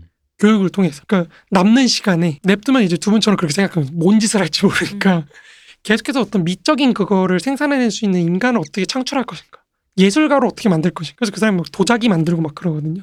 그, 그것도 좀 힘든 거잖아요. 그렇죠, 사실 그렇죠. 누구나 그게 되는 게 아니고. 맞아요, 맞아요. 예전에 원시인들도 누군가는 토기를 만들 때 거기 빗살을 한번 넣어볼까라고 생각했던 누군가가 있는 거잖아요. 그렇죠, 근데 그렇죠. 그게 무슨 소용이야? 뭐하러 힘들게 손톱이 떼끼게 왜 그래라고 하는 사람 분명히 있었을 거라고. 그런데 그런 인간들은 원체 다양하다 보니까 그런 것이죠. 그 옛날에 그 원시인들 얘기 들으면 재밌는 게 원시인이라고 표현하면 안 되지만 그 구석기 시대 신들이나 네. 뭐 이런 거 보면 재밌는 게 농사를 짓게 됐을 때 음. 어, 그런 일이 많았대요. 그냥 다 가져가는. 내가 농사를 이만큼 지었는데 음. 어, 지금 문쌤이 딱 지어놓고 어, 좋다 이러고 있는데 시원님 와서 퍼가요 이러고 가져가시고 이 대표님 오셔서 퍼가요 이러고 가지고 그러다 보니까 농경을 짓게 되는데 가장 큰 이유가 이제 그런 사적 소유권 음. 이거를 정해주고 나서부터 음. 이걸 내가 온전히 가질 수 있게 됐다. 음. 뭐이 다음부터 이제 농경이나 이런 발전하게 됐다. 그죠. 뭐 이런 일이 음. 이런 얘기도 있더라고요. 내 것이야 열심히 한다니까요. 그러니까 그런 의미에서 마르크스도 개인적 소유라는 걸 계속 얘기하는 게 그런 의미거든요. 음. 인간이 갖고 있는 욕망, 내 거라는 이기심. 이거는 완전히 부정할 수 없지만 그렇죠. 지금 상황 조건이 물적 조건이 공동 노동을 할 수밖에 없는 조건이기 때문에 그럼 어떻게 공동 노동을 통해서 개인적 소유를 성취할 것인가? 뭐 이거를 좀 고민했다. 이렇게 생각해 주시면 좋을 것 같아요. 그래서 우리가 아, 오늘도 못했는데 오늘 진도를 결국에는 못 나갔지만 네 오늘 두문 두문단 나갔네요. 맞아요. 너무 서글프다. 아뭐 네, 한달 동안 엄청 아 오늘 가면 다 끝내야지 이러고 왔는데 할, 거, 할 거만 하나 좋은 거고 어, 우리는 맞아. 오늘도 즐거운 얘기했고 어. 그리고 저같이 저희들 같이 좀 약간 모르는 사람들한테는 굉장히 유용한 시간이었다고 저는 사실 아, 이 그렇- 시간을 기다렸습니다. 이 정도 그렇습니까? 그러니까 문세님이 얘기해준 어느 정도 이 정도의 토대가 깔렸을 때 우리는 지금 이 얘기를 한번 해봐야 돼요. 그러니까 음, 앞으로도 그렇죠. 계속해서 문세님의 마르크스 얘기 그리고 또더 이어가는 또 다른 얘기를 듣기 위한 추동이 필요한데 저는 오늘 시간이 그거라고 생각해요. 네. 근데 이게 마냥 추상적인 거라고만 생각하지 않으셨으면 좋겠어요. 마지막으로 음. 말씀드리자면 왜냐면 우리가 어, 추상적일지라도 뭔가 기준을 갖고 음. 실제로 구현했을 때 뭔가 할 수 있는 거지 이 추상적인 것도 없으면 사람이 그냥 사는 대로 살게 되거든요. 그쵸. 그러면 아무것도 사실 뭔가 할 수가 없게 되는. 자 어렵습니다. 근데 모두 생각합시다. 네. 네. 그렇습니다. 아, 여러분의 아이디어를 총화해 네. 봅시다. 오늘 192회에서는 진도를 못 나갔지만 그래도 몹시 유익한 시간이었습니다. 네. 아, 뭐 감사합니다. 그렇게 말씀해 주시. 많으셨습니다. 훌륭. 같습니다. 아, 그렇습니다. 네. 고생 많으셨다니까요. 네, 감사합니다. 왜 화내요? 이 대표님 고생 많으셨어요. 감사합니다. 감사합니다. 쉬워주셨습니다.